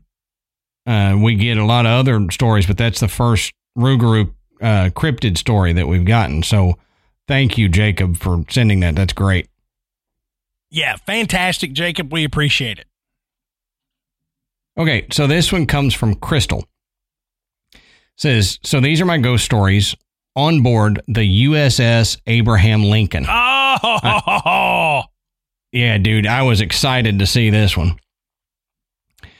I have to start with a backstory. I come from a huge uh, military background, can go back to the U.S. Revolutionary War. My late father served 20 years in the Navy, spent most of it on aircraft carriers. He retired off of the Lincoln. Unfortunately, he passed two years after his retirement. Um, says this part is important. So I graduated A school in November of 07 and requested to be on the ship that I grew up around in my preteen teen years. My request was granted. I cried. LOL. March 08, we start our eight month deployment. I'm in the female berthing. Males are not allowed unless escorted, and they have to announce themselves. I'm sitting in the chair, and I hear my name called by a male voice Crystal. I look around in confusion. Um, we don't go by our first names. I ask my shipmates, Did you hear that? They didn't. I real I realized that it was my dad's voice, and I said, Dad, you know you can't be in here without an escort. That's kind of cool. mm-hmm. Um, the the second incident happened a few months into deployment. I was on watch at 0300. So for anybody that doesn't know um, the 24 hour time, that's 3 a.m. Um, decided I needed a monster, so I headed to the ship's store. I'll set the scene. The P-ways or passageways can be long on a carrier, so you can see all the way down them. It also lighted by red lights turned on after taps. We have pics of Lincoln down some of the P-ways, and he is a he is creepy under the red light. So I'm going down a P-way when I see a person coming towards me. It's not unusual, but some nights I don't see anyone. But what is unusual is his uniform. We were required to wear new digital BDUs that were blue, and they have since changed. He was wearing our old uniform. He saw me and started to walk faster. I ran to the door that led to the other ladderways that took me down to the store. I could feel him behind me. He didn't say a word. I opened the door and ran, ran down the ladderway. After a few seconds, I went back up again and didn't see him. Now, it could have been someone who was messing with me, but it didn't feel like that. Needless to say, I didn't go wandering around the P-ways at 3 a.m. Oh, man. That's crazy. Yeah, that is crazy. I like the uh, the fact that she registered that it was her dad's voice first, and that she told him, "You can't be in here uh, without an escort." yeah. And him being in the military and being on that ship, he probably went, "Oh crap, you're right," and left just out of uh, SOP there. Mhm. But that that's cool. I love hearing stories from uh, like like we said recently, all the the ships and stuff, the battleships and the carriers and all that. I love those kind of stories. Yeah. Yeah. So thank you for sending that one in, Crystal. Um, and thank you for your service to this country. All right. So this next one comes from Dar L. Uh, Dar says, My story takes place when I was nine years old and my grandfather passed away. A little bit about my grandpa. He lived in a small efficient, efficiency apartment on the south side of Pittsburgh. He and my grandma were divorced. Evidently, that was a big deal in 1961. I didn't get to see him as much as I did my grandma. I'm guessing that was because of the divorce. But when I did, he was always very happy to see me and he had a big smile on his face. My grandpa was mostly deaf, and I remember I had to yell when I talked to him. And I always felt bad because I'm such a soft spoken person and felt like yelling wasn't polite. He had a park across the street where he lived, and I remember my dad would go to the bar and my grandpa would take me to the park to play on the swings and slide. The thing I remember most about his apartment was the string he had strung across his room so he could hang up his homemade spaghetti dough to dry. He loved to make noodles. Since he couldn't hear well, he didn't have a phone, so the only way to check on him was to call his landlady or stop by to see if he needed anything. My uncle used to help my grandpa with shopping, taking him to the bank to cash his check, and just check on him every couple of weeks to make sure he was okay. One day, the landlady called my uncle because she thought my grandpa might not be feeling well because he had a couple of newspapers outside his door and hadn't picked up his mail. My uncle said he would stop by and check on him. Well, turned out he had died and had been dead for at least a few days. Mm. This was the first funeral I had ever attended, and of course I was sad and really didn't understand what was going on. Everyone when everyone went over to kneel and say a prayer, so when it was my turn, I went over and looked at him. He looked like my grandpa, but a little weird. But what happened next freaked me out. His finger moved, and I was sure of it. I told my Oh, wow. mom that they needed to recheck on him because I had seen his finger move, so he must have been sleeping and they made a mistake. She said, Honey, that's not possible. He's no longer with us. Grandpa has died. Even at a young age, I like scary movies. So I watched Frankenstein, Dracula, The Mummy, etc. I also watched a lot of old Western movies where people were shot and killed. Not sure what movie it was, but in one of them, someone was buried alive and they showed them trying to scratch their way out of a casket. And when the casket was opened, their eyes were wide open and in the middle of a scream. I didn't want that to happen to Grandpa, but no one believed me. I went home that night crying and I couldn't fall asleep because I really thought a mistake was made and he wasn't dead. He was going to wake up and be afraid and screaming.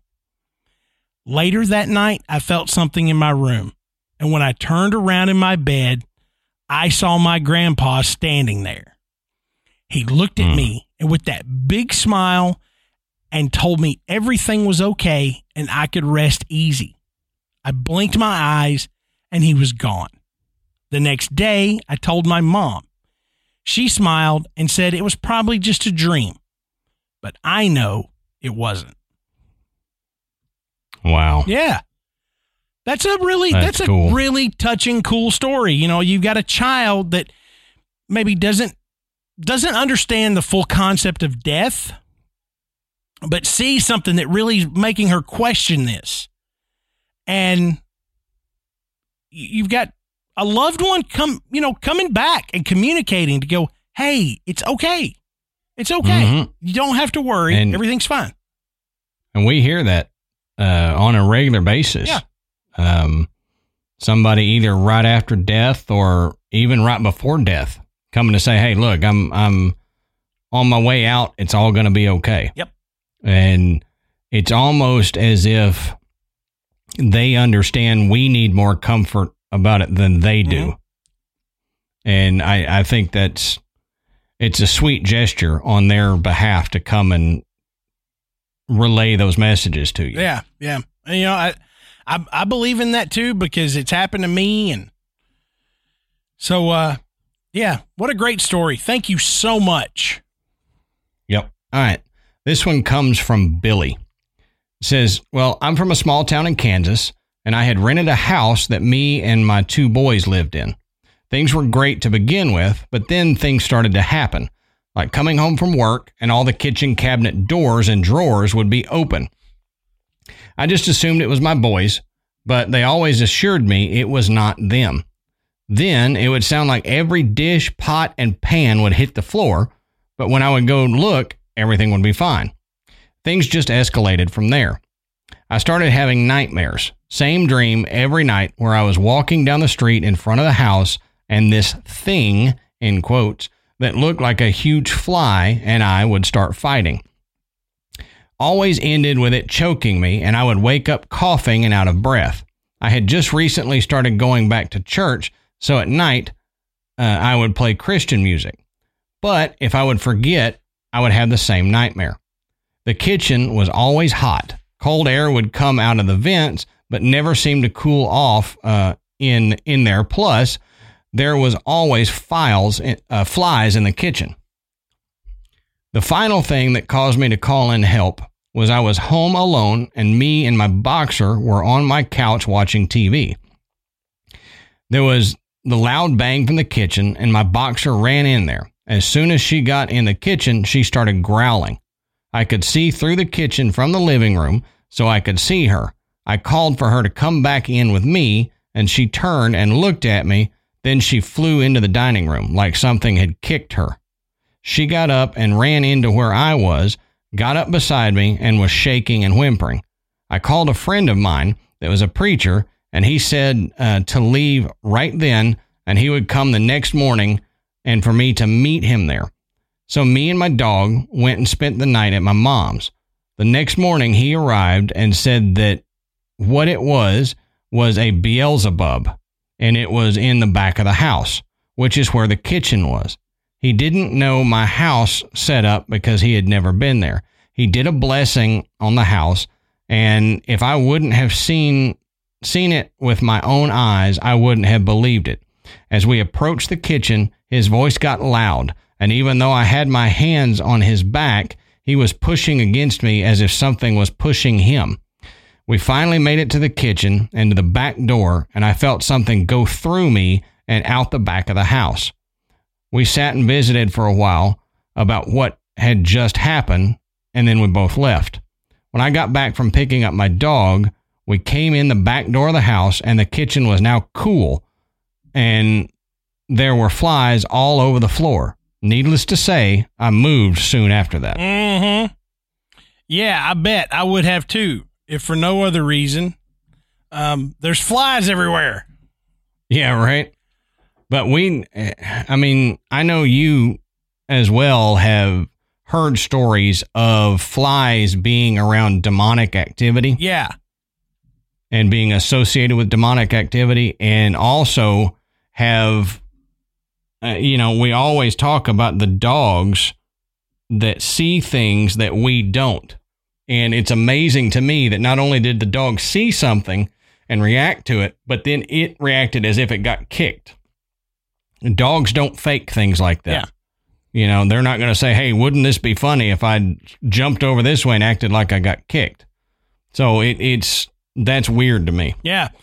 and it's interesting that um Be- Beelzebub is supposedly able to fly and he's often called Lord of the Flies.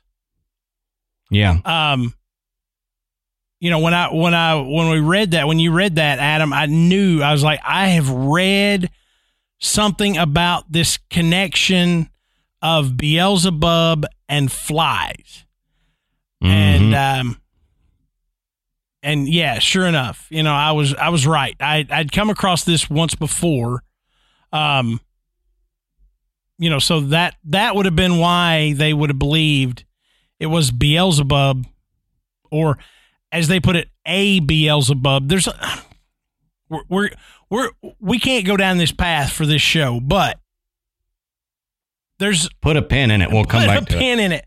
But uh, you know the the the short and skinny of it is is that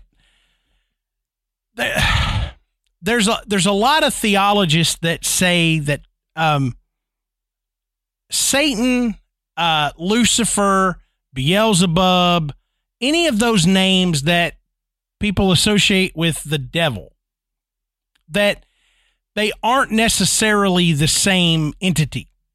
Okay, they Mhm. are uh, demons that are in a hierarchy, um, a- and they they all have unique and special characteristics, but they all Right. at some point are affiliated either with Satan or as Satan. Um, but you know the way they put it is a Beelzebub. This gives you kind of the impression that Beelzebub is less of a name and more of a of a of a specific kind of demon. Yeah. So I don't know. I mean, I, I'm not a, a demonologist by any stretch of the word. I, you know, but Yeah. Well, let me just tell you, this just happened. I don't know if you noticed anything, but while you were talking, you were you were talking about demons, and I don't think this will come across on the audio because it was just in my headphones. But you said a demon in a part of a hierarchy, Uh-huh. and it went hierarchy, like your voice modulated and spiked, and it's never done that before. huh? That's weird. So I don't know. Well, thanks It- for freaking me the hell out. No, no, I'm just kidding. Yeah, no worries. It it just it, it kind of freaked me out too because we've had that uh, weird stuff like that happen with our electronics when we were discussing another demon. Yeah, that's right. so it's just kind of weird, but thought I would share. Okay, so I got a quick one here from Eddie. Now, Eddie says, When I was a kid, we spent Christmas Eve night at my aunt's house. Well, one Christmas Eve, we were all finishing up dinner and just milling around when all of a sudden the door leading out to the garage opened. All the talking and movement simply stopped as the door closed. And just as that door closed, the door leading out to the back deck opened and then closed. And in between that happening, my grandmother heard a child's voice gently say, Mama, which caused her to jump up and leave the room that she was sitting in. After all this happened, my aunt just simply said out loud, Stop it, Luther. Well, it turns out there is a small family graveyard on the back part of their property and has a small grave with a headstone with the name Luther on it. Wow. So the whole family witnessed that one. Yeah. And apparently the grandmother knew what it was. Well, the mom did. Oh, that's the it, mom yeah. is the one that said, "Yep." Um, that's crazy. Um, and thank you for sending that one in, Eddie, because that that's creepy. Not only is it a kid ghost, but it's a kid ghost that the whole family experienced. Yeah. Kid ghost, Adam's favorite. Oh yeah, absolutely. Okay, so this one comes from Katie, and Katie says, Hey guys, my name is Katie, and I have been following your podcast for over three and a half years. God, that's hard to believe. Yeah. know. It just, Thank you. Yeah, we appreciate that. Um, it it all when when people tell us, you know, how long they've been uh, listeners of the show, uh, it just kind of makes us feel like, wow, we've been around this long. Yep, doing it that long. Holy cow.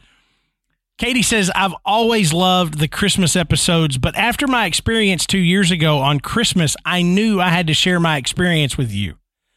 My grandfather died of a rare form of cancer in November of 2019. He had been a very spiritual man ever since I can remember, but started to believe in the paranormal after his wife died in 2010. He always shared his experiences with me because he knew that I have had my own experiences with the paranormal and I would believe him. As you can expect, my family took his passing very hard, especially my dad. When Christmas came in 2019, I knew my dad would be having an even harder time. I wanted to spend Christmas with him, but because of my job in law enforcement and the six hour drive between us, I was not able to. I had made plans to see my in laws after my shift at work, but we had a falling out and I ended up at home alone on Christmas. I was emotional the whole commute back home, but when I got to my driveway and I saw the empty house, I broke down into tears. I felt so lonely and so guilty for not being with my dad despite him needing me there. I remembered thinking about how my grandfather had spent many Christmases away from home because he was working. I couldn't bring myself to go into my house, so I sat in my car and tried to pull myself together. I called my mom and I hid my tears so she didn't worry. While I was talking to her, I noticed someone jogging in my rearview mirror. I remember thinking it was very odd to jog on Christmas at 6:30 at night. But what I thought was even more strange was how close to my car they got. It was like they jogged right behind my car, which was in my driveway. It's worth noting that my grandfather jogged all the time after his first battle with cancer. He swore jogging is what kept him alive through the treatment. Anyway, I didn't turn to look at the jogger. I just kept talking to my mom. A moment later, I saw a hand on my driver's side window. I jumped in my seat because it startled me, but when I turned to look, something told me it was my grandfather. I don't know how to describe how I knew, but it was like my soul knew it was him. When I looked at the window, only the handprint was there. It was a much bigger handprint than mine and my husband's.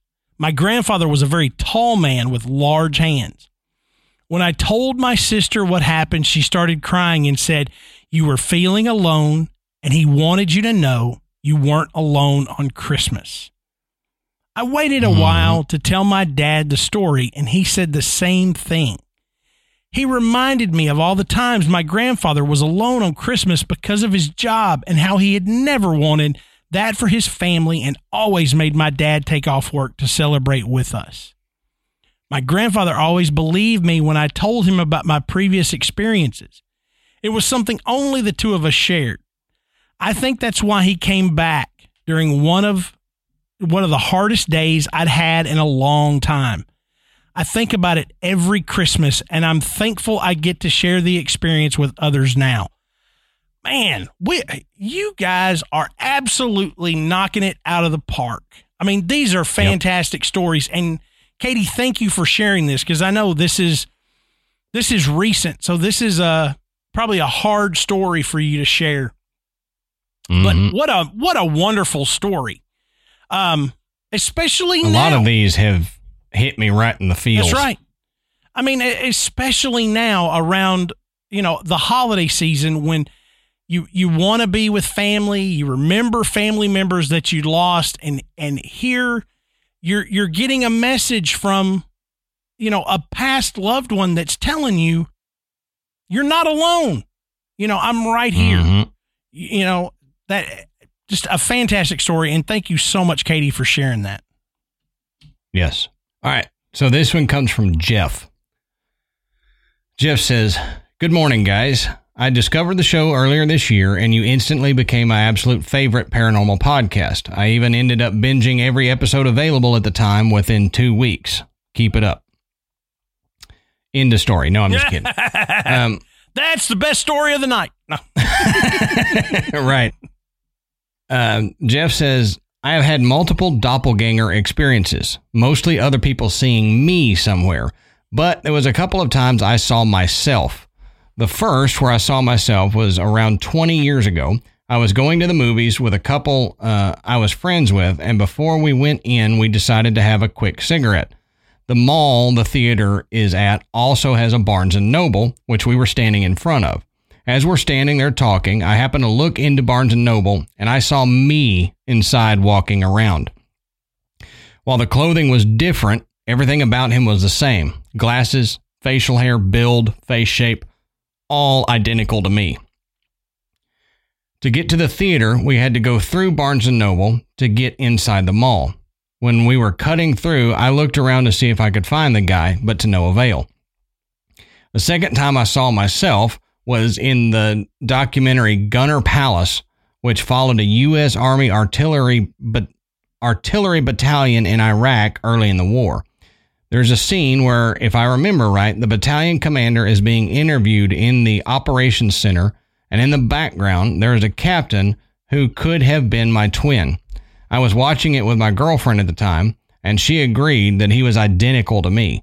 The only major difference was that he didn't have facial hair, while I was sporting a goatee. He was even wearing glasses like I do, and just about everything with his build and facial structure were exactly the same as me. There have been other instances where people swear they saw me someplace I have never been.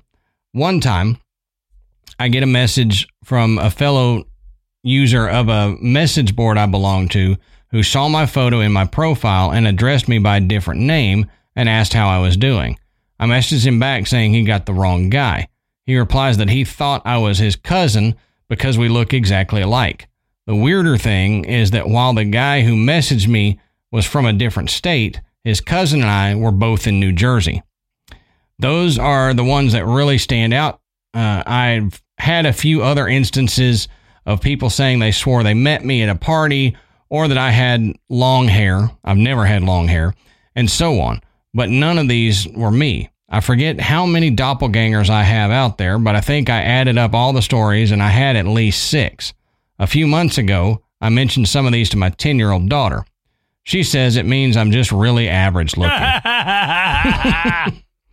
Which I have a 10 year old son. That's something That's they would say. Exactly right. That's what I would hear too. Oh, That's cool. it though. is cool. Um, we don't get many detailed doppelganger stories, so I, I thought that was neat. That's right. I, I'm I'm usually always told that I look like somebody that they know, like close Mhm. enough that I could be like their brother or something. Um, I've had a few where people say, "Are you sure you never worked at such and such?" And I think most of, most of mine are there's just another bald-headed bearded guy out there that looks like looks kind of like me. You know, we we all kind of look Right. the same. So this story comes from Alyssa, and Alyssa says, "I love the podcast, but in my regular life, I'm a bit of a skeptic. I have a blog and Instagram devoted to historic headstones and graveyards, mostly from the colonial era so far. It's at where where the dead lie for any of you tap taphophiles out there. I guess I'm saying that right. I, have I've never heard that term before. She says, I make 3D models of headstones, which require me to spend a lot of time in graveyards, walking in a circle around the headstones, taking pictures at every angle. My work in graveyards is strictly historical, not supernatural, so when this happened, it really caught my attention. One day, I was in a graveyard that is one of the oldest in my area, around the 1600s, but not as well known or popular. It's a smaller graveyard, but always mowed with shorter grass and not overgrown at all. I was there for a while, drawing maps and taking the photos I needed for the 3D models. So I finished up and I went back to my car when I realized that my phone was gone. I searched my car and it wasn't there. So I went back out into the graveyard and walked through every inch of it, retracing my steps exactly, since the place isn't that big. My phone wasn't anywhere to be found. I went back to my car and searched there again, more carefully this time. Still, no phone. At this point, a weird thought popped into my head. They took it. This was really strange for me to think because, like I said, my interest is historical. I never think of ghosts as still being in graveyards. So I went back into the graveyard and I started to retrace my steps again, but this time I started talking out loud. I explained what I had been doing in the cemetery. I said that I wanted to make sure that no one forgot them and that some of their headstones weren't in great shape, so I wanted to record them for people to see. I said, I know you guys don't know what a phone is, but they're really expensive and it's going to be hard to keep doing this work if I don't get it back. There was one headstone set a little farther than the rest all by itself. And this time when I walked over to it, I found my phone lying directly in the pathway that I had already walked a few minutes before when I was looking for it the first time. Mm. I have a bright pop socket on the phone case, so I would have seen it if it was there when I checked before. I'm sure it wasn't there the first time. In fact, it was really weird for it to be in that spot because it was in an area where there weren't any headstones I would have been bending down to see. And I was wearing sweatpants, so I should have felt it or heard it if the phone just fell out of my pocket. When I got home, that one stone that was set apart is the only one that I wasn't able to render into a 3D model. And to this day, despite trying on different occasions, I still haven't been able to make a good model of it. I guess the inhabitants of the cemetery weren't so sure about me being there, and once I explained myself, they decided I didn't mean any harm. My blog and Instagram aren't supernatural themed, so I haven't been able to tell this story before there. Or I haven't been able to tell this story there. But it's nice to share it here with you guys. Merry Christmas. Wow, that That's that is cool. cool. Um I did not not that I haven't heard of people that take like rubbings of of, of headstones or Mm-hmm. uh, I've never heard of anyone making 3D renderings of old headstones. That's kind of cool. But I certainly Yeah, haven't I like ever that. heard this term, uh, taf, taffophile, tapophile. Have you heard that before, Adam? I have heard it said, but I didn't know what it was. Oh, yeah. So, Pretty cool. Um, yeah. well, and uh, And I'll have to, I'm going to check that out because I'd, I'd like to see some of these models. Um, Yep. So if anybody else, uh, if you didn't catch it, it's at Where the Dead Lie. Um, for anyone that wants to uh, check out Alyssa's uh, Instagram. Yep, and I I I think Alyssa's right um, that when she spoke her intentions and let them know that she was okay, that's when they went, okay, we'll give it back.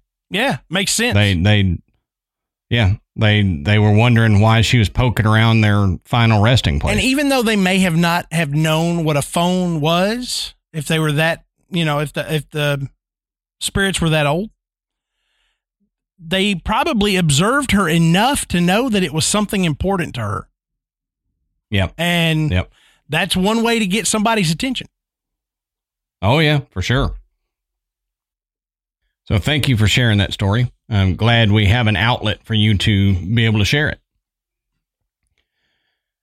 All right, so this one comes from Ashley, not my wife. Um, this is EY, not EE, different Ashley.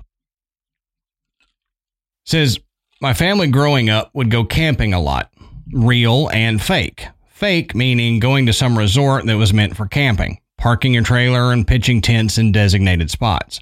We lived in the PNW, the Pacific Northwest, so there were plenty of trees and privacy, so sometimes going to these resorts really felt like you were really camping. But you know, they had a lodge where you could go swimming and play with other kids in a safe place. My sister Tracy and I met a few kids there our age, and we all went exploring. We were probably early teens. Around that time, the Blair Witch Project came out in theaters. At the time of this story, I hadn't seen it yet, but the other kids uh, we met had. So they were, of course, discussing it and thinking it was all real. So, being young, we wanted to go out in the woods and provoke it to see if we could see anything.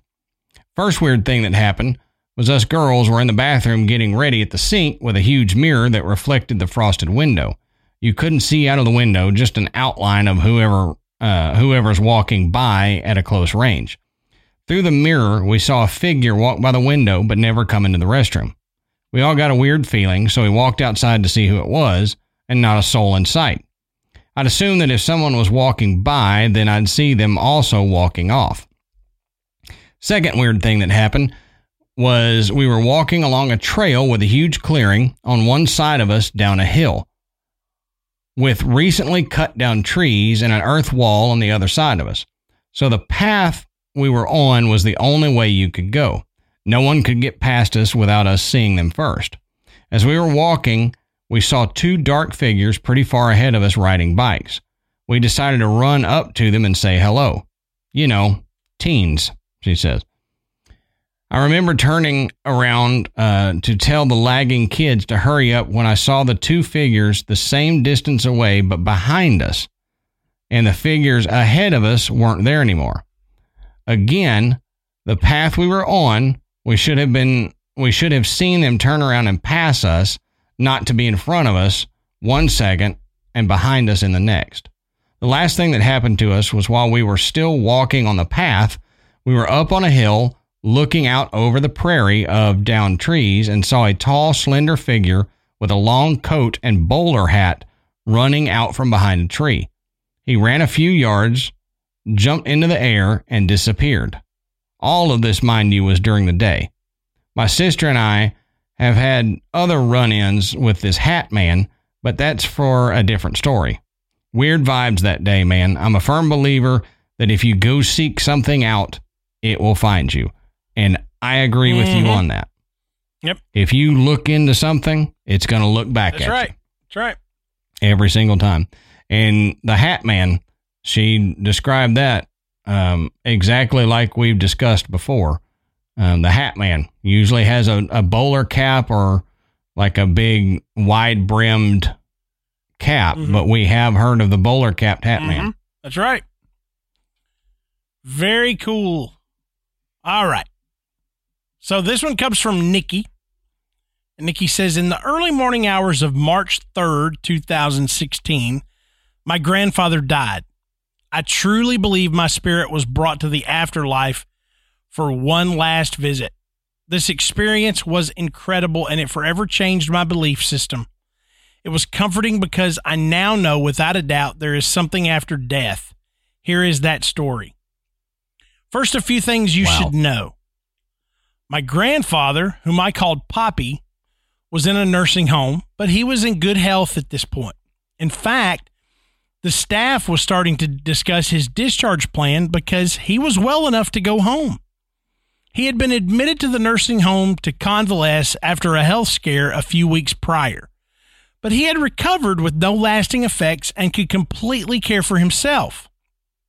So, his death was very sudden and unexpected. Second, his wife, my grandmother, was much worse off.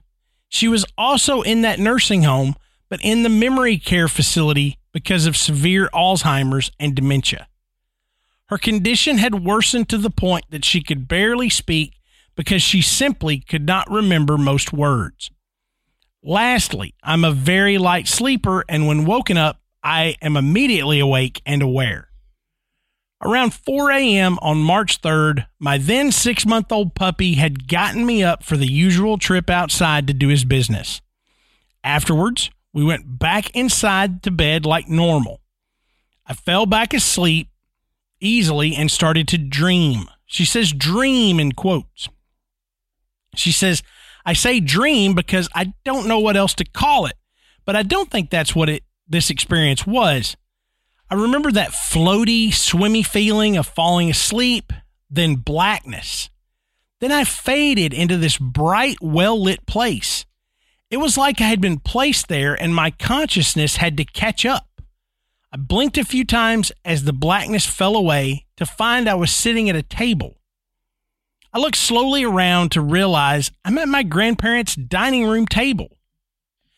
In both life and this place, the dining room table was at the back of a large room that served as a dining and living room combined.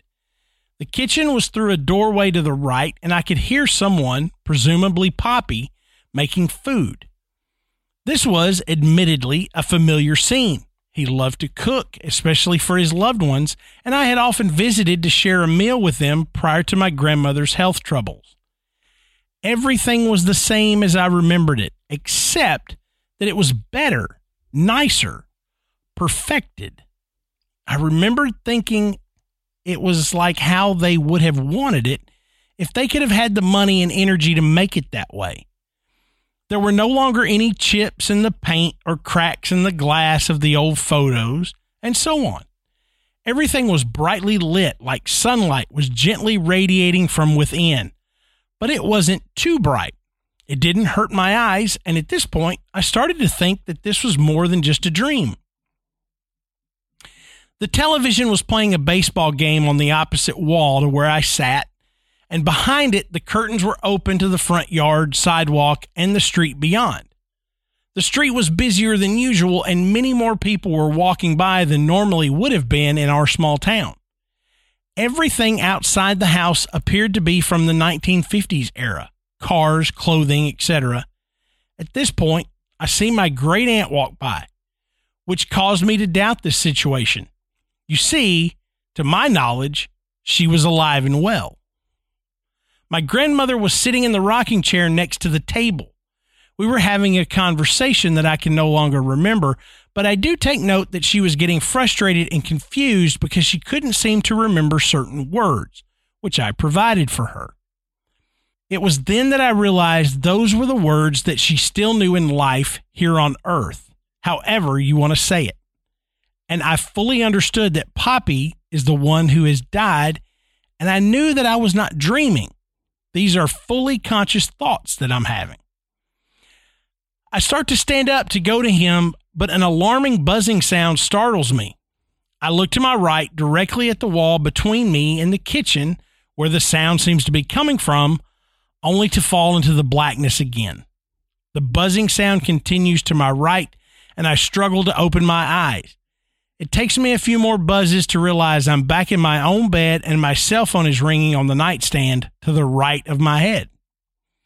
I fumble for it and I have to concentrate very hard to swipe correctly to answer a call from my mother. It's 8:26 a.m. and I know what she is going to say. I manage to groggily answer. I put the phone on the pillow and lay my head on it because staying upright was too difficult right then. She says, Nikki, I have some bad news. Poppy died this morning. I know, I replied. What? How? I haven't even called your sister yet. I'm struggling to wake up from what I assume now was the abrupt and sudden transition from whatever that experience was and my current reality. I very much just wanted to close my eyes and fall asleep, but I struggled to sit up and say, Ugh, give me a minute. You woke me up from this other place. I take a few deep breaths and force my eyes to open. I started by saying that Poppy was okay where he was, and the parts of Grandma that were no longer with us were there with him. Then I recount the whole thing to my mother. After I finish, I start asking questions about how and when it happened. When the third shift nursing staff did their first round, Poppy had complained of just not feeling well. So, as a precaution, they transferred him to the emergency room to be evaluated by a doctor at about midnight. I believe this was the standard practice because the nursing home was in the same building as the hospital. If a patient needed care beyond what the nursing staff could provide, they used the emergency room as a resource instead of maintaining an on call doctor. Anyway, he spent about three hours in the ER where they did not find any cause for alarm. He was stable, given fluids, and monitored. Around 3 a.m., he was transferred back to the nursing home's care. He told his nurse that he felt much better and was going to get some sleep. By the time the next shift came on for their first round at 5 or 6 a.m., he was gone. All the details work out from timing of events to the words my grandmother couldn't remember and the placement of the buzzing phone. I believe I experienced a peek into the afterlife, and I am so grateful for it. Oh, and remember how I saw my great aunt out on the street? That fits too. We found out a few days later that she had a serious heart attack that same morning. She ended up in the ICU, but survived. I'd love to know your thoughts about this experience. All right. Uh, holy crap. All right, hit it.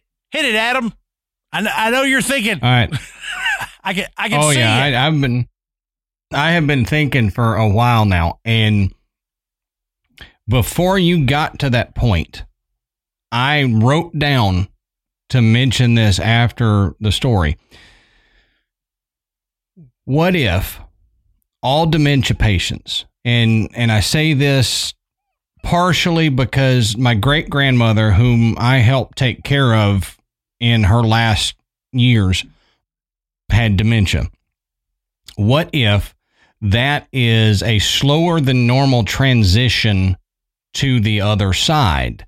And she's absolutely correct with her assessment of the words that she didn't know in on the other side is what she still knew here. So what if it is a small incremental portioning out of your consciousness to the other side? Yeah.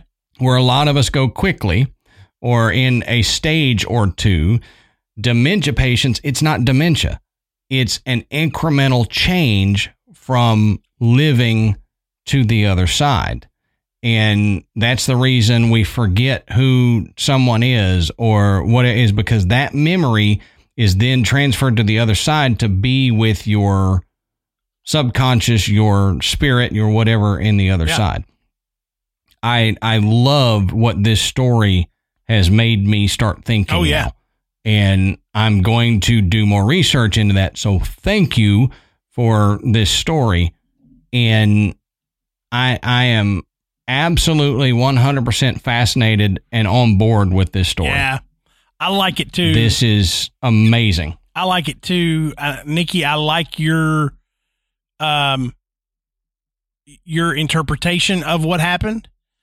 Um I I'm I'm with Adam um in that transition.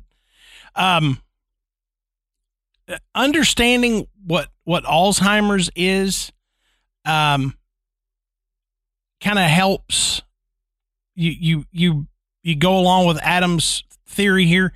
Um, Alzheimer's, uh, you know, everybody associates the the dementia with Alzheimer's, but you got to understand, Alzheimer's is a disease.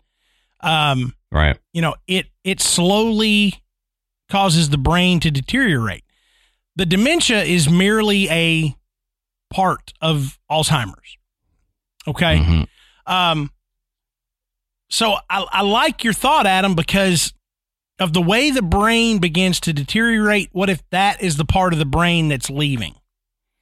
Okay. Yes. If Yep. we're if we're Exactly. talking about just the consciousness, as that part of the brain goes away, that that part of the consciousness goes with it. It needs somewhere to yeah, go. Yeah. So it goes to the other it's side. waiting for the rest. Um, Yes. I you know I I do like that. Um, I I'm not a hundred percent sure this is a glimpse into the afterlife. Um, I think that maybe just maybe this was this is like maybe a um, a transitional space. You know, it's it's not the Mhm. actual Yep, yep. afterlife. That this is maybe where uh spirits going through that transition are, are. and that's why uh, it it appeared to her as something familiar. It it may have Yeah. been something totally different for her her poppy for her grandmother, um, but to her, this is this is what it appeared to be because this was very comforting, um, and familiar. I Yeah. mean, can There are many stories of that liminal area between life and the afterlife that you hear about people going to during near death experiences that they don't go all the way. They go to this sorting area or this waiting area.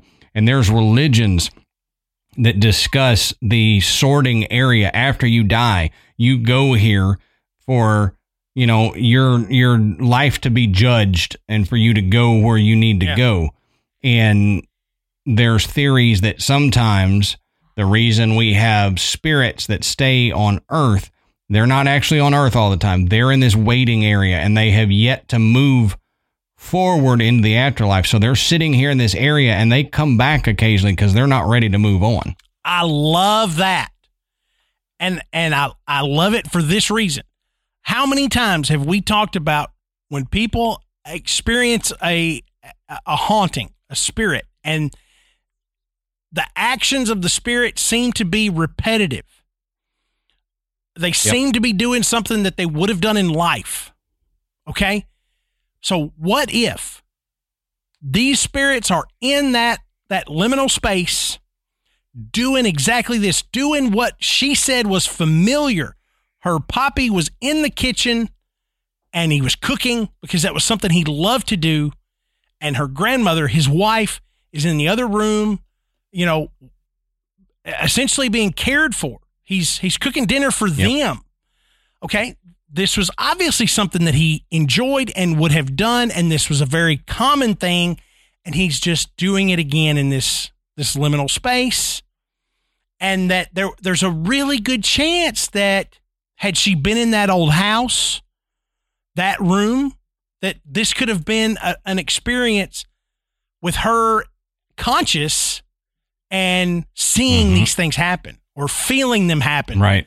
Um, I, I, I do. I love, I love that thought that what we're seeing that when we consciously experience a haunting is is those spirits in that liminal space doing familiar things for them. Mm-hmm. Mm-hmm.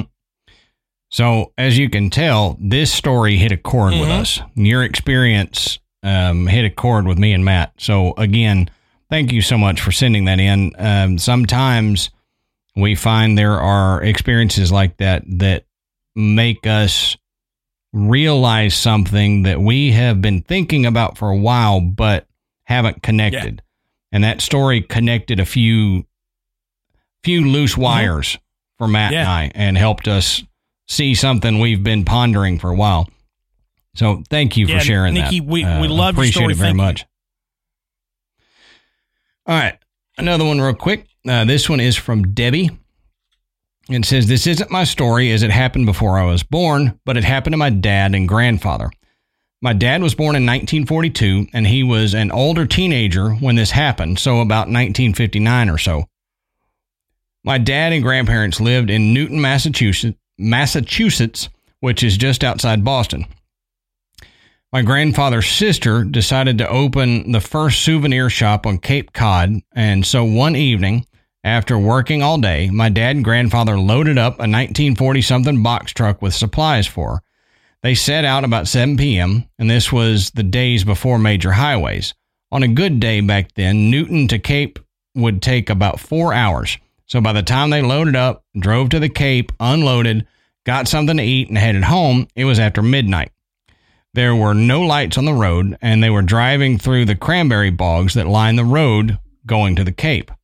It was also very foggy. There were times when my dad had to lean out the passenger side with a flashlight aimed on the ground to keep them from driving into a bog. About two in the morning, my dad was half asleep and my grandfather was driving. They weren't going very fast. Again, lots of fog, one lane road, and a 1940s truck. My dad looked up for a second and saw a very large creature with big eyes about seven foot tall. He didn't say anything until about 10 minutes later. My grandfather asked if he saw that. He did, but they had no idea what they saw. They looked in the newspaper to see if a bear had escaped from a zoo or a circus, but nothing. They both were convinced that they saw Bigfoot. My grandfather rarely spoke about it. I, I think he was embarrassed, but dad is more open to the supernatural and will tell this story to anyone who asks. They were convinced and who am I to argue? That's yeah. cool. Yeah, I, I think I would probably agree that it was a, a Bigfoot yep. type creature. Um, yep. yeah, that's that's really crazy. And you know me and Bigfoot. I love and that. cranberries. And cran I'm a cranberry freak, man. Now, see. Speaking of, Ashley makes a homemade cranberry sauce every yeah? year. Oh my god, oh, I man, bet that's awesome. I don't know how she does it, but I grew up loving the jellied cranberry sauce out of Yeah, a can yeah, with the ridges. Still looks like a freaking can.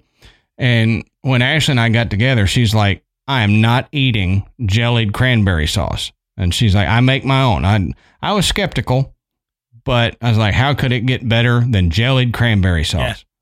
Dad gummit, man, that's good yeah. stuff. Oh yeah. So yes, I kind of do like. Uh, I, I kind of am a cranberry freak. I It's- I made it. I made it a long time ago, and it is not easy. So I have not made it. no, since. it's not. Um, but Amanda's mom makes a cranberry custard pie that is out of this world, and neither one of us got any of it at Thanksgiving. It is Oh, that it's it. that That good. sucks. we didn't even get to it. I mean, I had to I had to fight. That- I had to damn near fight my dad to get get a piece of her carrot cake. You know, Yeah. but Well, for Christmas, Ashley's making a cranberry cheesecake. She's going to make a cheesecake and then put that cranberry sauce on top of it. man, So I cannot wait to dig into Ah. that. see now you got me hungry. Ama- oh, I'm starving. Amanda's That's got a recipe for a sopapilla cheesecake. She said she's going to make this weekend, so I'm excited about that. Oh, that sounds yeah, good. just looking at the picture was like, oh, that's great. Okay, Yeah, right. So we digress. That we- we've switched over to food. Now let's get back into the listener know. stories. All right. So our last story for this episode comes from Ray. Ray says, "I'd love to be able to tell you in person. This is uh, pretty much an episode on its own. It's been a ten year burned memory for me." Said, I want to make sure you get the details. It's a lot to take in and a few different strange events all in the same string of weird stuff. So I was I, so I was raised atheist and grew up with my grandparents from uh time I was a teenager until I was an adult. He says I pretty much left school. I worked at Hooters as a cook for 7 years. I started there at age 16 at the downtown Indianapolis location. So, being raised atheist, I never had a belief, but I always had a curiosity about anything strange. So, a little after I turned 20 in September of 2011, right before Christmas, I moved into my own apartment my grandparents helped me get. I also transferred Hooters locations to fit the new house location. I was there for a few months and I met a girl that I would talk to and say hi and stuff like that. Well, I asked her if she would like to hang out on Saturday, and she said she was busy, so we made a different date. So Saturday rolls around, and my buddy Fat Boy calls me. that sounds like me. I mean, I had like all my friends with my like names like that. Um, he called me and asked if I wanted to go to a pagan rally. Never been invited to a pagan rally. Me Don't forget your goat leggings. Um, he knew that I was curious about anything different. So I go to this rally, and guess who I bump into? This girl. Says, so this is where it gets weird. We started hanging out after that. I'm at her house one night, and she made some hot chocolate. And we were hanging in the bedroom together, sharing this hot chocolate. He said, You know how it is. When it's really hot, you use the spoon and you blow on it, then drink it. Well, I did that, and she did that, and she set the cup on the nightstand. We began talking, and I asked her to hand me the cup of cocoa. It was still steaming hot as it was before, so I began to swirl the spoon I had used in the cup. When I pulled the spoon, to my shocking surprise, it was not a spoon anymore. It was a fork. Needless to say, Hmm. My he said my eyes about fell out of my head from what I was seeing. She started to shake her head and said, "I'm really sorry, Ray." Then she proceeded to tell me I have spirits and they follow me around. About the time she says that, the TV in the living room turns on by itself and its full blast volume out of nowhere. He says, I'm definitely shocked at this point, but my curiosity is running wild. I searched the entire house. I'm thinking she does magic, and I'm trying to remember when she could have swapped the spoon out and that she's faking all of this.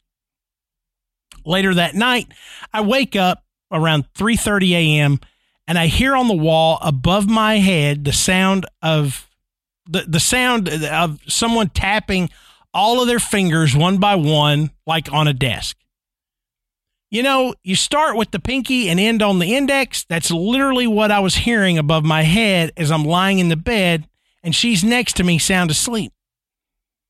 So now I'm genuinely spooked for the first time in my life. All the weird places I went to and I've never never experienced anything. But for the first time, I'm stumped. About a week went by and I was going home from work pretty late, maybe around 1 a.m. I lived on the second floor in the very last apartment. It had a sliding glass door on the back with the long pull curtains and a balcony. I'm driving up the drive and I look up at my apartment sliding door on the back. All my lights are on and the curtains are open.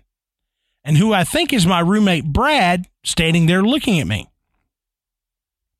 My couch faced the slide door, and there was an eating area behind the couch with a bright light on. I'm looking from below as I'm driving at this completely black person looking back at me, standing behind the couch with arms down on the back of the couch. We are definitely looking right at each other, and it felt like time stopped for a minute. He's clear as day, complete shape, and it's absolutely three dimensional. He said, you know, it's it's clear that what I'm seeing is a person, but he is completely black, yet so defined, I can almost see his muscle build. It was that clear. So I'm about to turn the corner to park my truck, and he turns, and I watch him walk into the bedroom door that is on his left hand side next to the couch. I park and hop out and walk up the stairs to the front door. This entire event from me seeing first to me parking my car and walking to my front door took about three minutes. And I'd say about 80% of that, we were looking at one another. He says, I put my key in the door, and before I turn it, I look through the side window uh, that's really thin, but the entire height of the door. I look in, and there's not one single light on.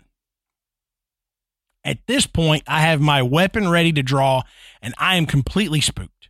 I open the door, reach in, turn on the light immediately. I notice the sliding door I literally was just looking through.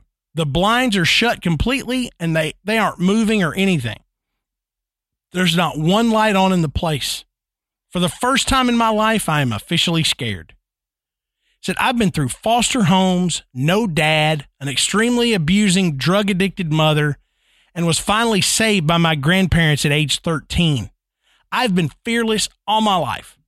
I searched this house and obviously no one was there. says, now I'm 30 and from all these years, I understand that I witnessed a shadow person and he is extremely real. Still to this day, I am an atheist, so I don't believe in dead people in terms of a ghost. What I saw was a full body person, completely three dimensional. And to be honest, his image is burned and it bothers me to this day. I've been with my current girlfriend for six years. To be completely honest, if she is away, I sleep on the couch. Sorry for the extremely long email. I'd love for you to share my story. I finally want to share it, and my, my girlfriend talked me into it. She thinks this will help me somehow, and writing all this down feels pretty good, actually. I've chopped it a bit to fit in the email, but that's basically the story. Now, I have never heard a description of a shadow person in three dimensions. Have you? Right, right. No, um, most of the time it's legitimately a shadow. It's it's two dimensional, like Flat yeah. Stanley. And I've I've also never heard of a shadow person giving the appearance that they were looking back at you, enough where you would yeah. feel that they were looking at you. You know, mm-hmm. you see them, they're there. You just kind of make an assumption, but you can tell when someone's looking at you. Yep. And to be able to see that much definition and and to, to feel like, hey, that that thing is looking at me. Um, that's that's new for me. I've I've not heard anything quite like this. No, no, it's crazy. Um, but thank you for sending it in. And I, I mean, I, I think sometimes writing stuff down, getting it off your chest, talking to somebody about it is Mhm. cathartic. So hopefully you sending it to us and us discussing it on the show uh, will help you out because stuff like that, especially if you don't understand what's happening, can can really stick Yeah. with you and, and can mess Yeah. you up. I mean, it's just like you know, something like this is just like going to therapy. I mean, you know, you Yeah. you open up about a problem, a concern. Um, you you learn more about yourself, and it helps you get through a, a hard experience or experiences. Um, I think th- this might be similar, you know, for you. You you might uh, yeah. you might notice that you're you're better able to cope with it. Um, that you you may even have a little bit more understanding of it a- after Mhm. you know expressing it in this way. And and I've done this too. And Adam, I think you and I have talked about this, you know, personally. That when you take the time to write something down, it it it tends to become more real. When you can actually Yep. when you can actually look at it and read it, then it, it can make more sense to you. And it helps you organize what's going on in your head. Because, you know, a lot of times, you know, scary experiences, traumatic experiences, they become just a jumbled mess of crap flips around in your head. And bits and pieces of it come out at different times and it, and it, you know, causes you to have some issues, you know, whether it's, you, you, you hate clowns or you can't sleep in a certain room or you have to sit in a restaurant facing the door or whatever. And when you start to write all mm-hmm. that out and you read it yourself, it it kind of helps you put things in the proper file and it, it even if you continue to those behaviors, it, it it lets you understand it a little bit more. Right, right, exactly. Speaking of sitting with your uh, back to the door, I can't sit with my back to a door in a in a restaurant. I have to sit facing the door. My mom's the Um, same way. Just, yep. I I want to see what's coming at me, so I I get that completely. Um, but thank you to everybody who has sent these stories in. Uh, if you didn't hear yours tonight, um, have no fear. We'll get to it for the New Year's episode. Um, New Year's episode might be even longer than this Mhm. one. So just hang out. Uh, you're going to get a couple real long episodes for us. So um, hope you enjoy it. Uh, we really enjoy reading y'all stories and, and we love the participation where y'all join in in the storytelling. So Yeah, thank you. Absolutely. Um, I, I- don't know how Adam feels, but um, these are some of the best stories we've had, and and and Mhm, we have had 100%. some really good ones over the years. Um, these are some of the best ones that that we've ever read, and you guys have submitted. So thank you for that. I mean, you can really tell that you guys um, put in, uh, you know, the effort to present these stories to us so that we can share them with all the other members of the graveyard. Um, I, I know sometimes it seems, you know, just kind of it's it's fun. Some people may think it's trivial, but we really appreciate it so much because at a time where where where we're kind of winding down our year, um, it becomes tough to to research and get new shows out. We're relying on you guys. You guys write the last shows of the year for us, and Yep. that Every year. th- that it it, it takes uh, a, a heavy weight off of us, and we appreciate it so much. I mean, it, it is a Christmas gift to us. It allows us time to to hang out with our families and uh, and and see friends and enjoy the holidays. And we hope you do the same. So we'll Absolutely. we'll see you again uh, uh, right before the new year. Yep. And uh, just like always, we'll save you a seat in the graveyard. See you soon.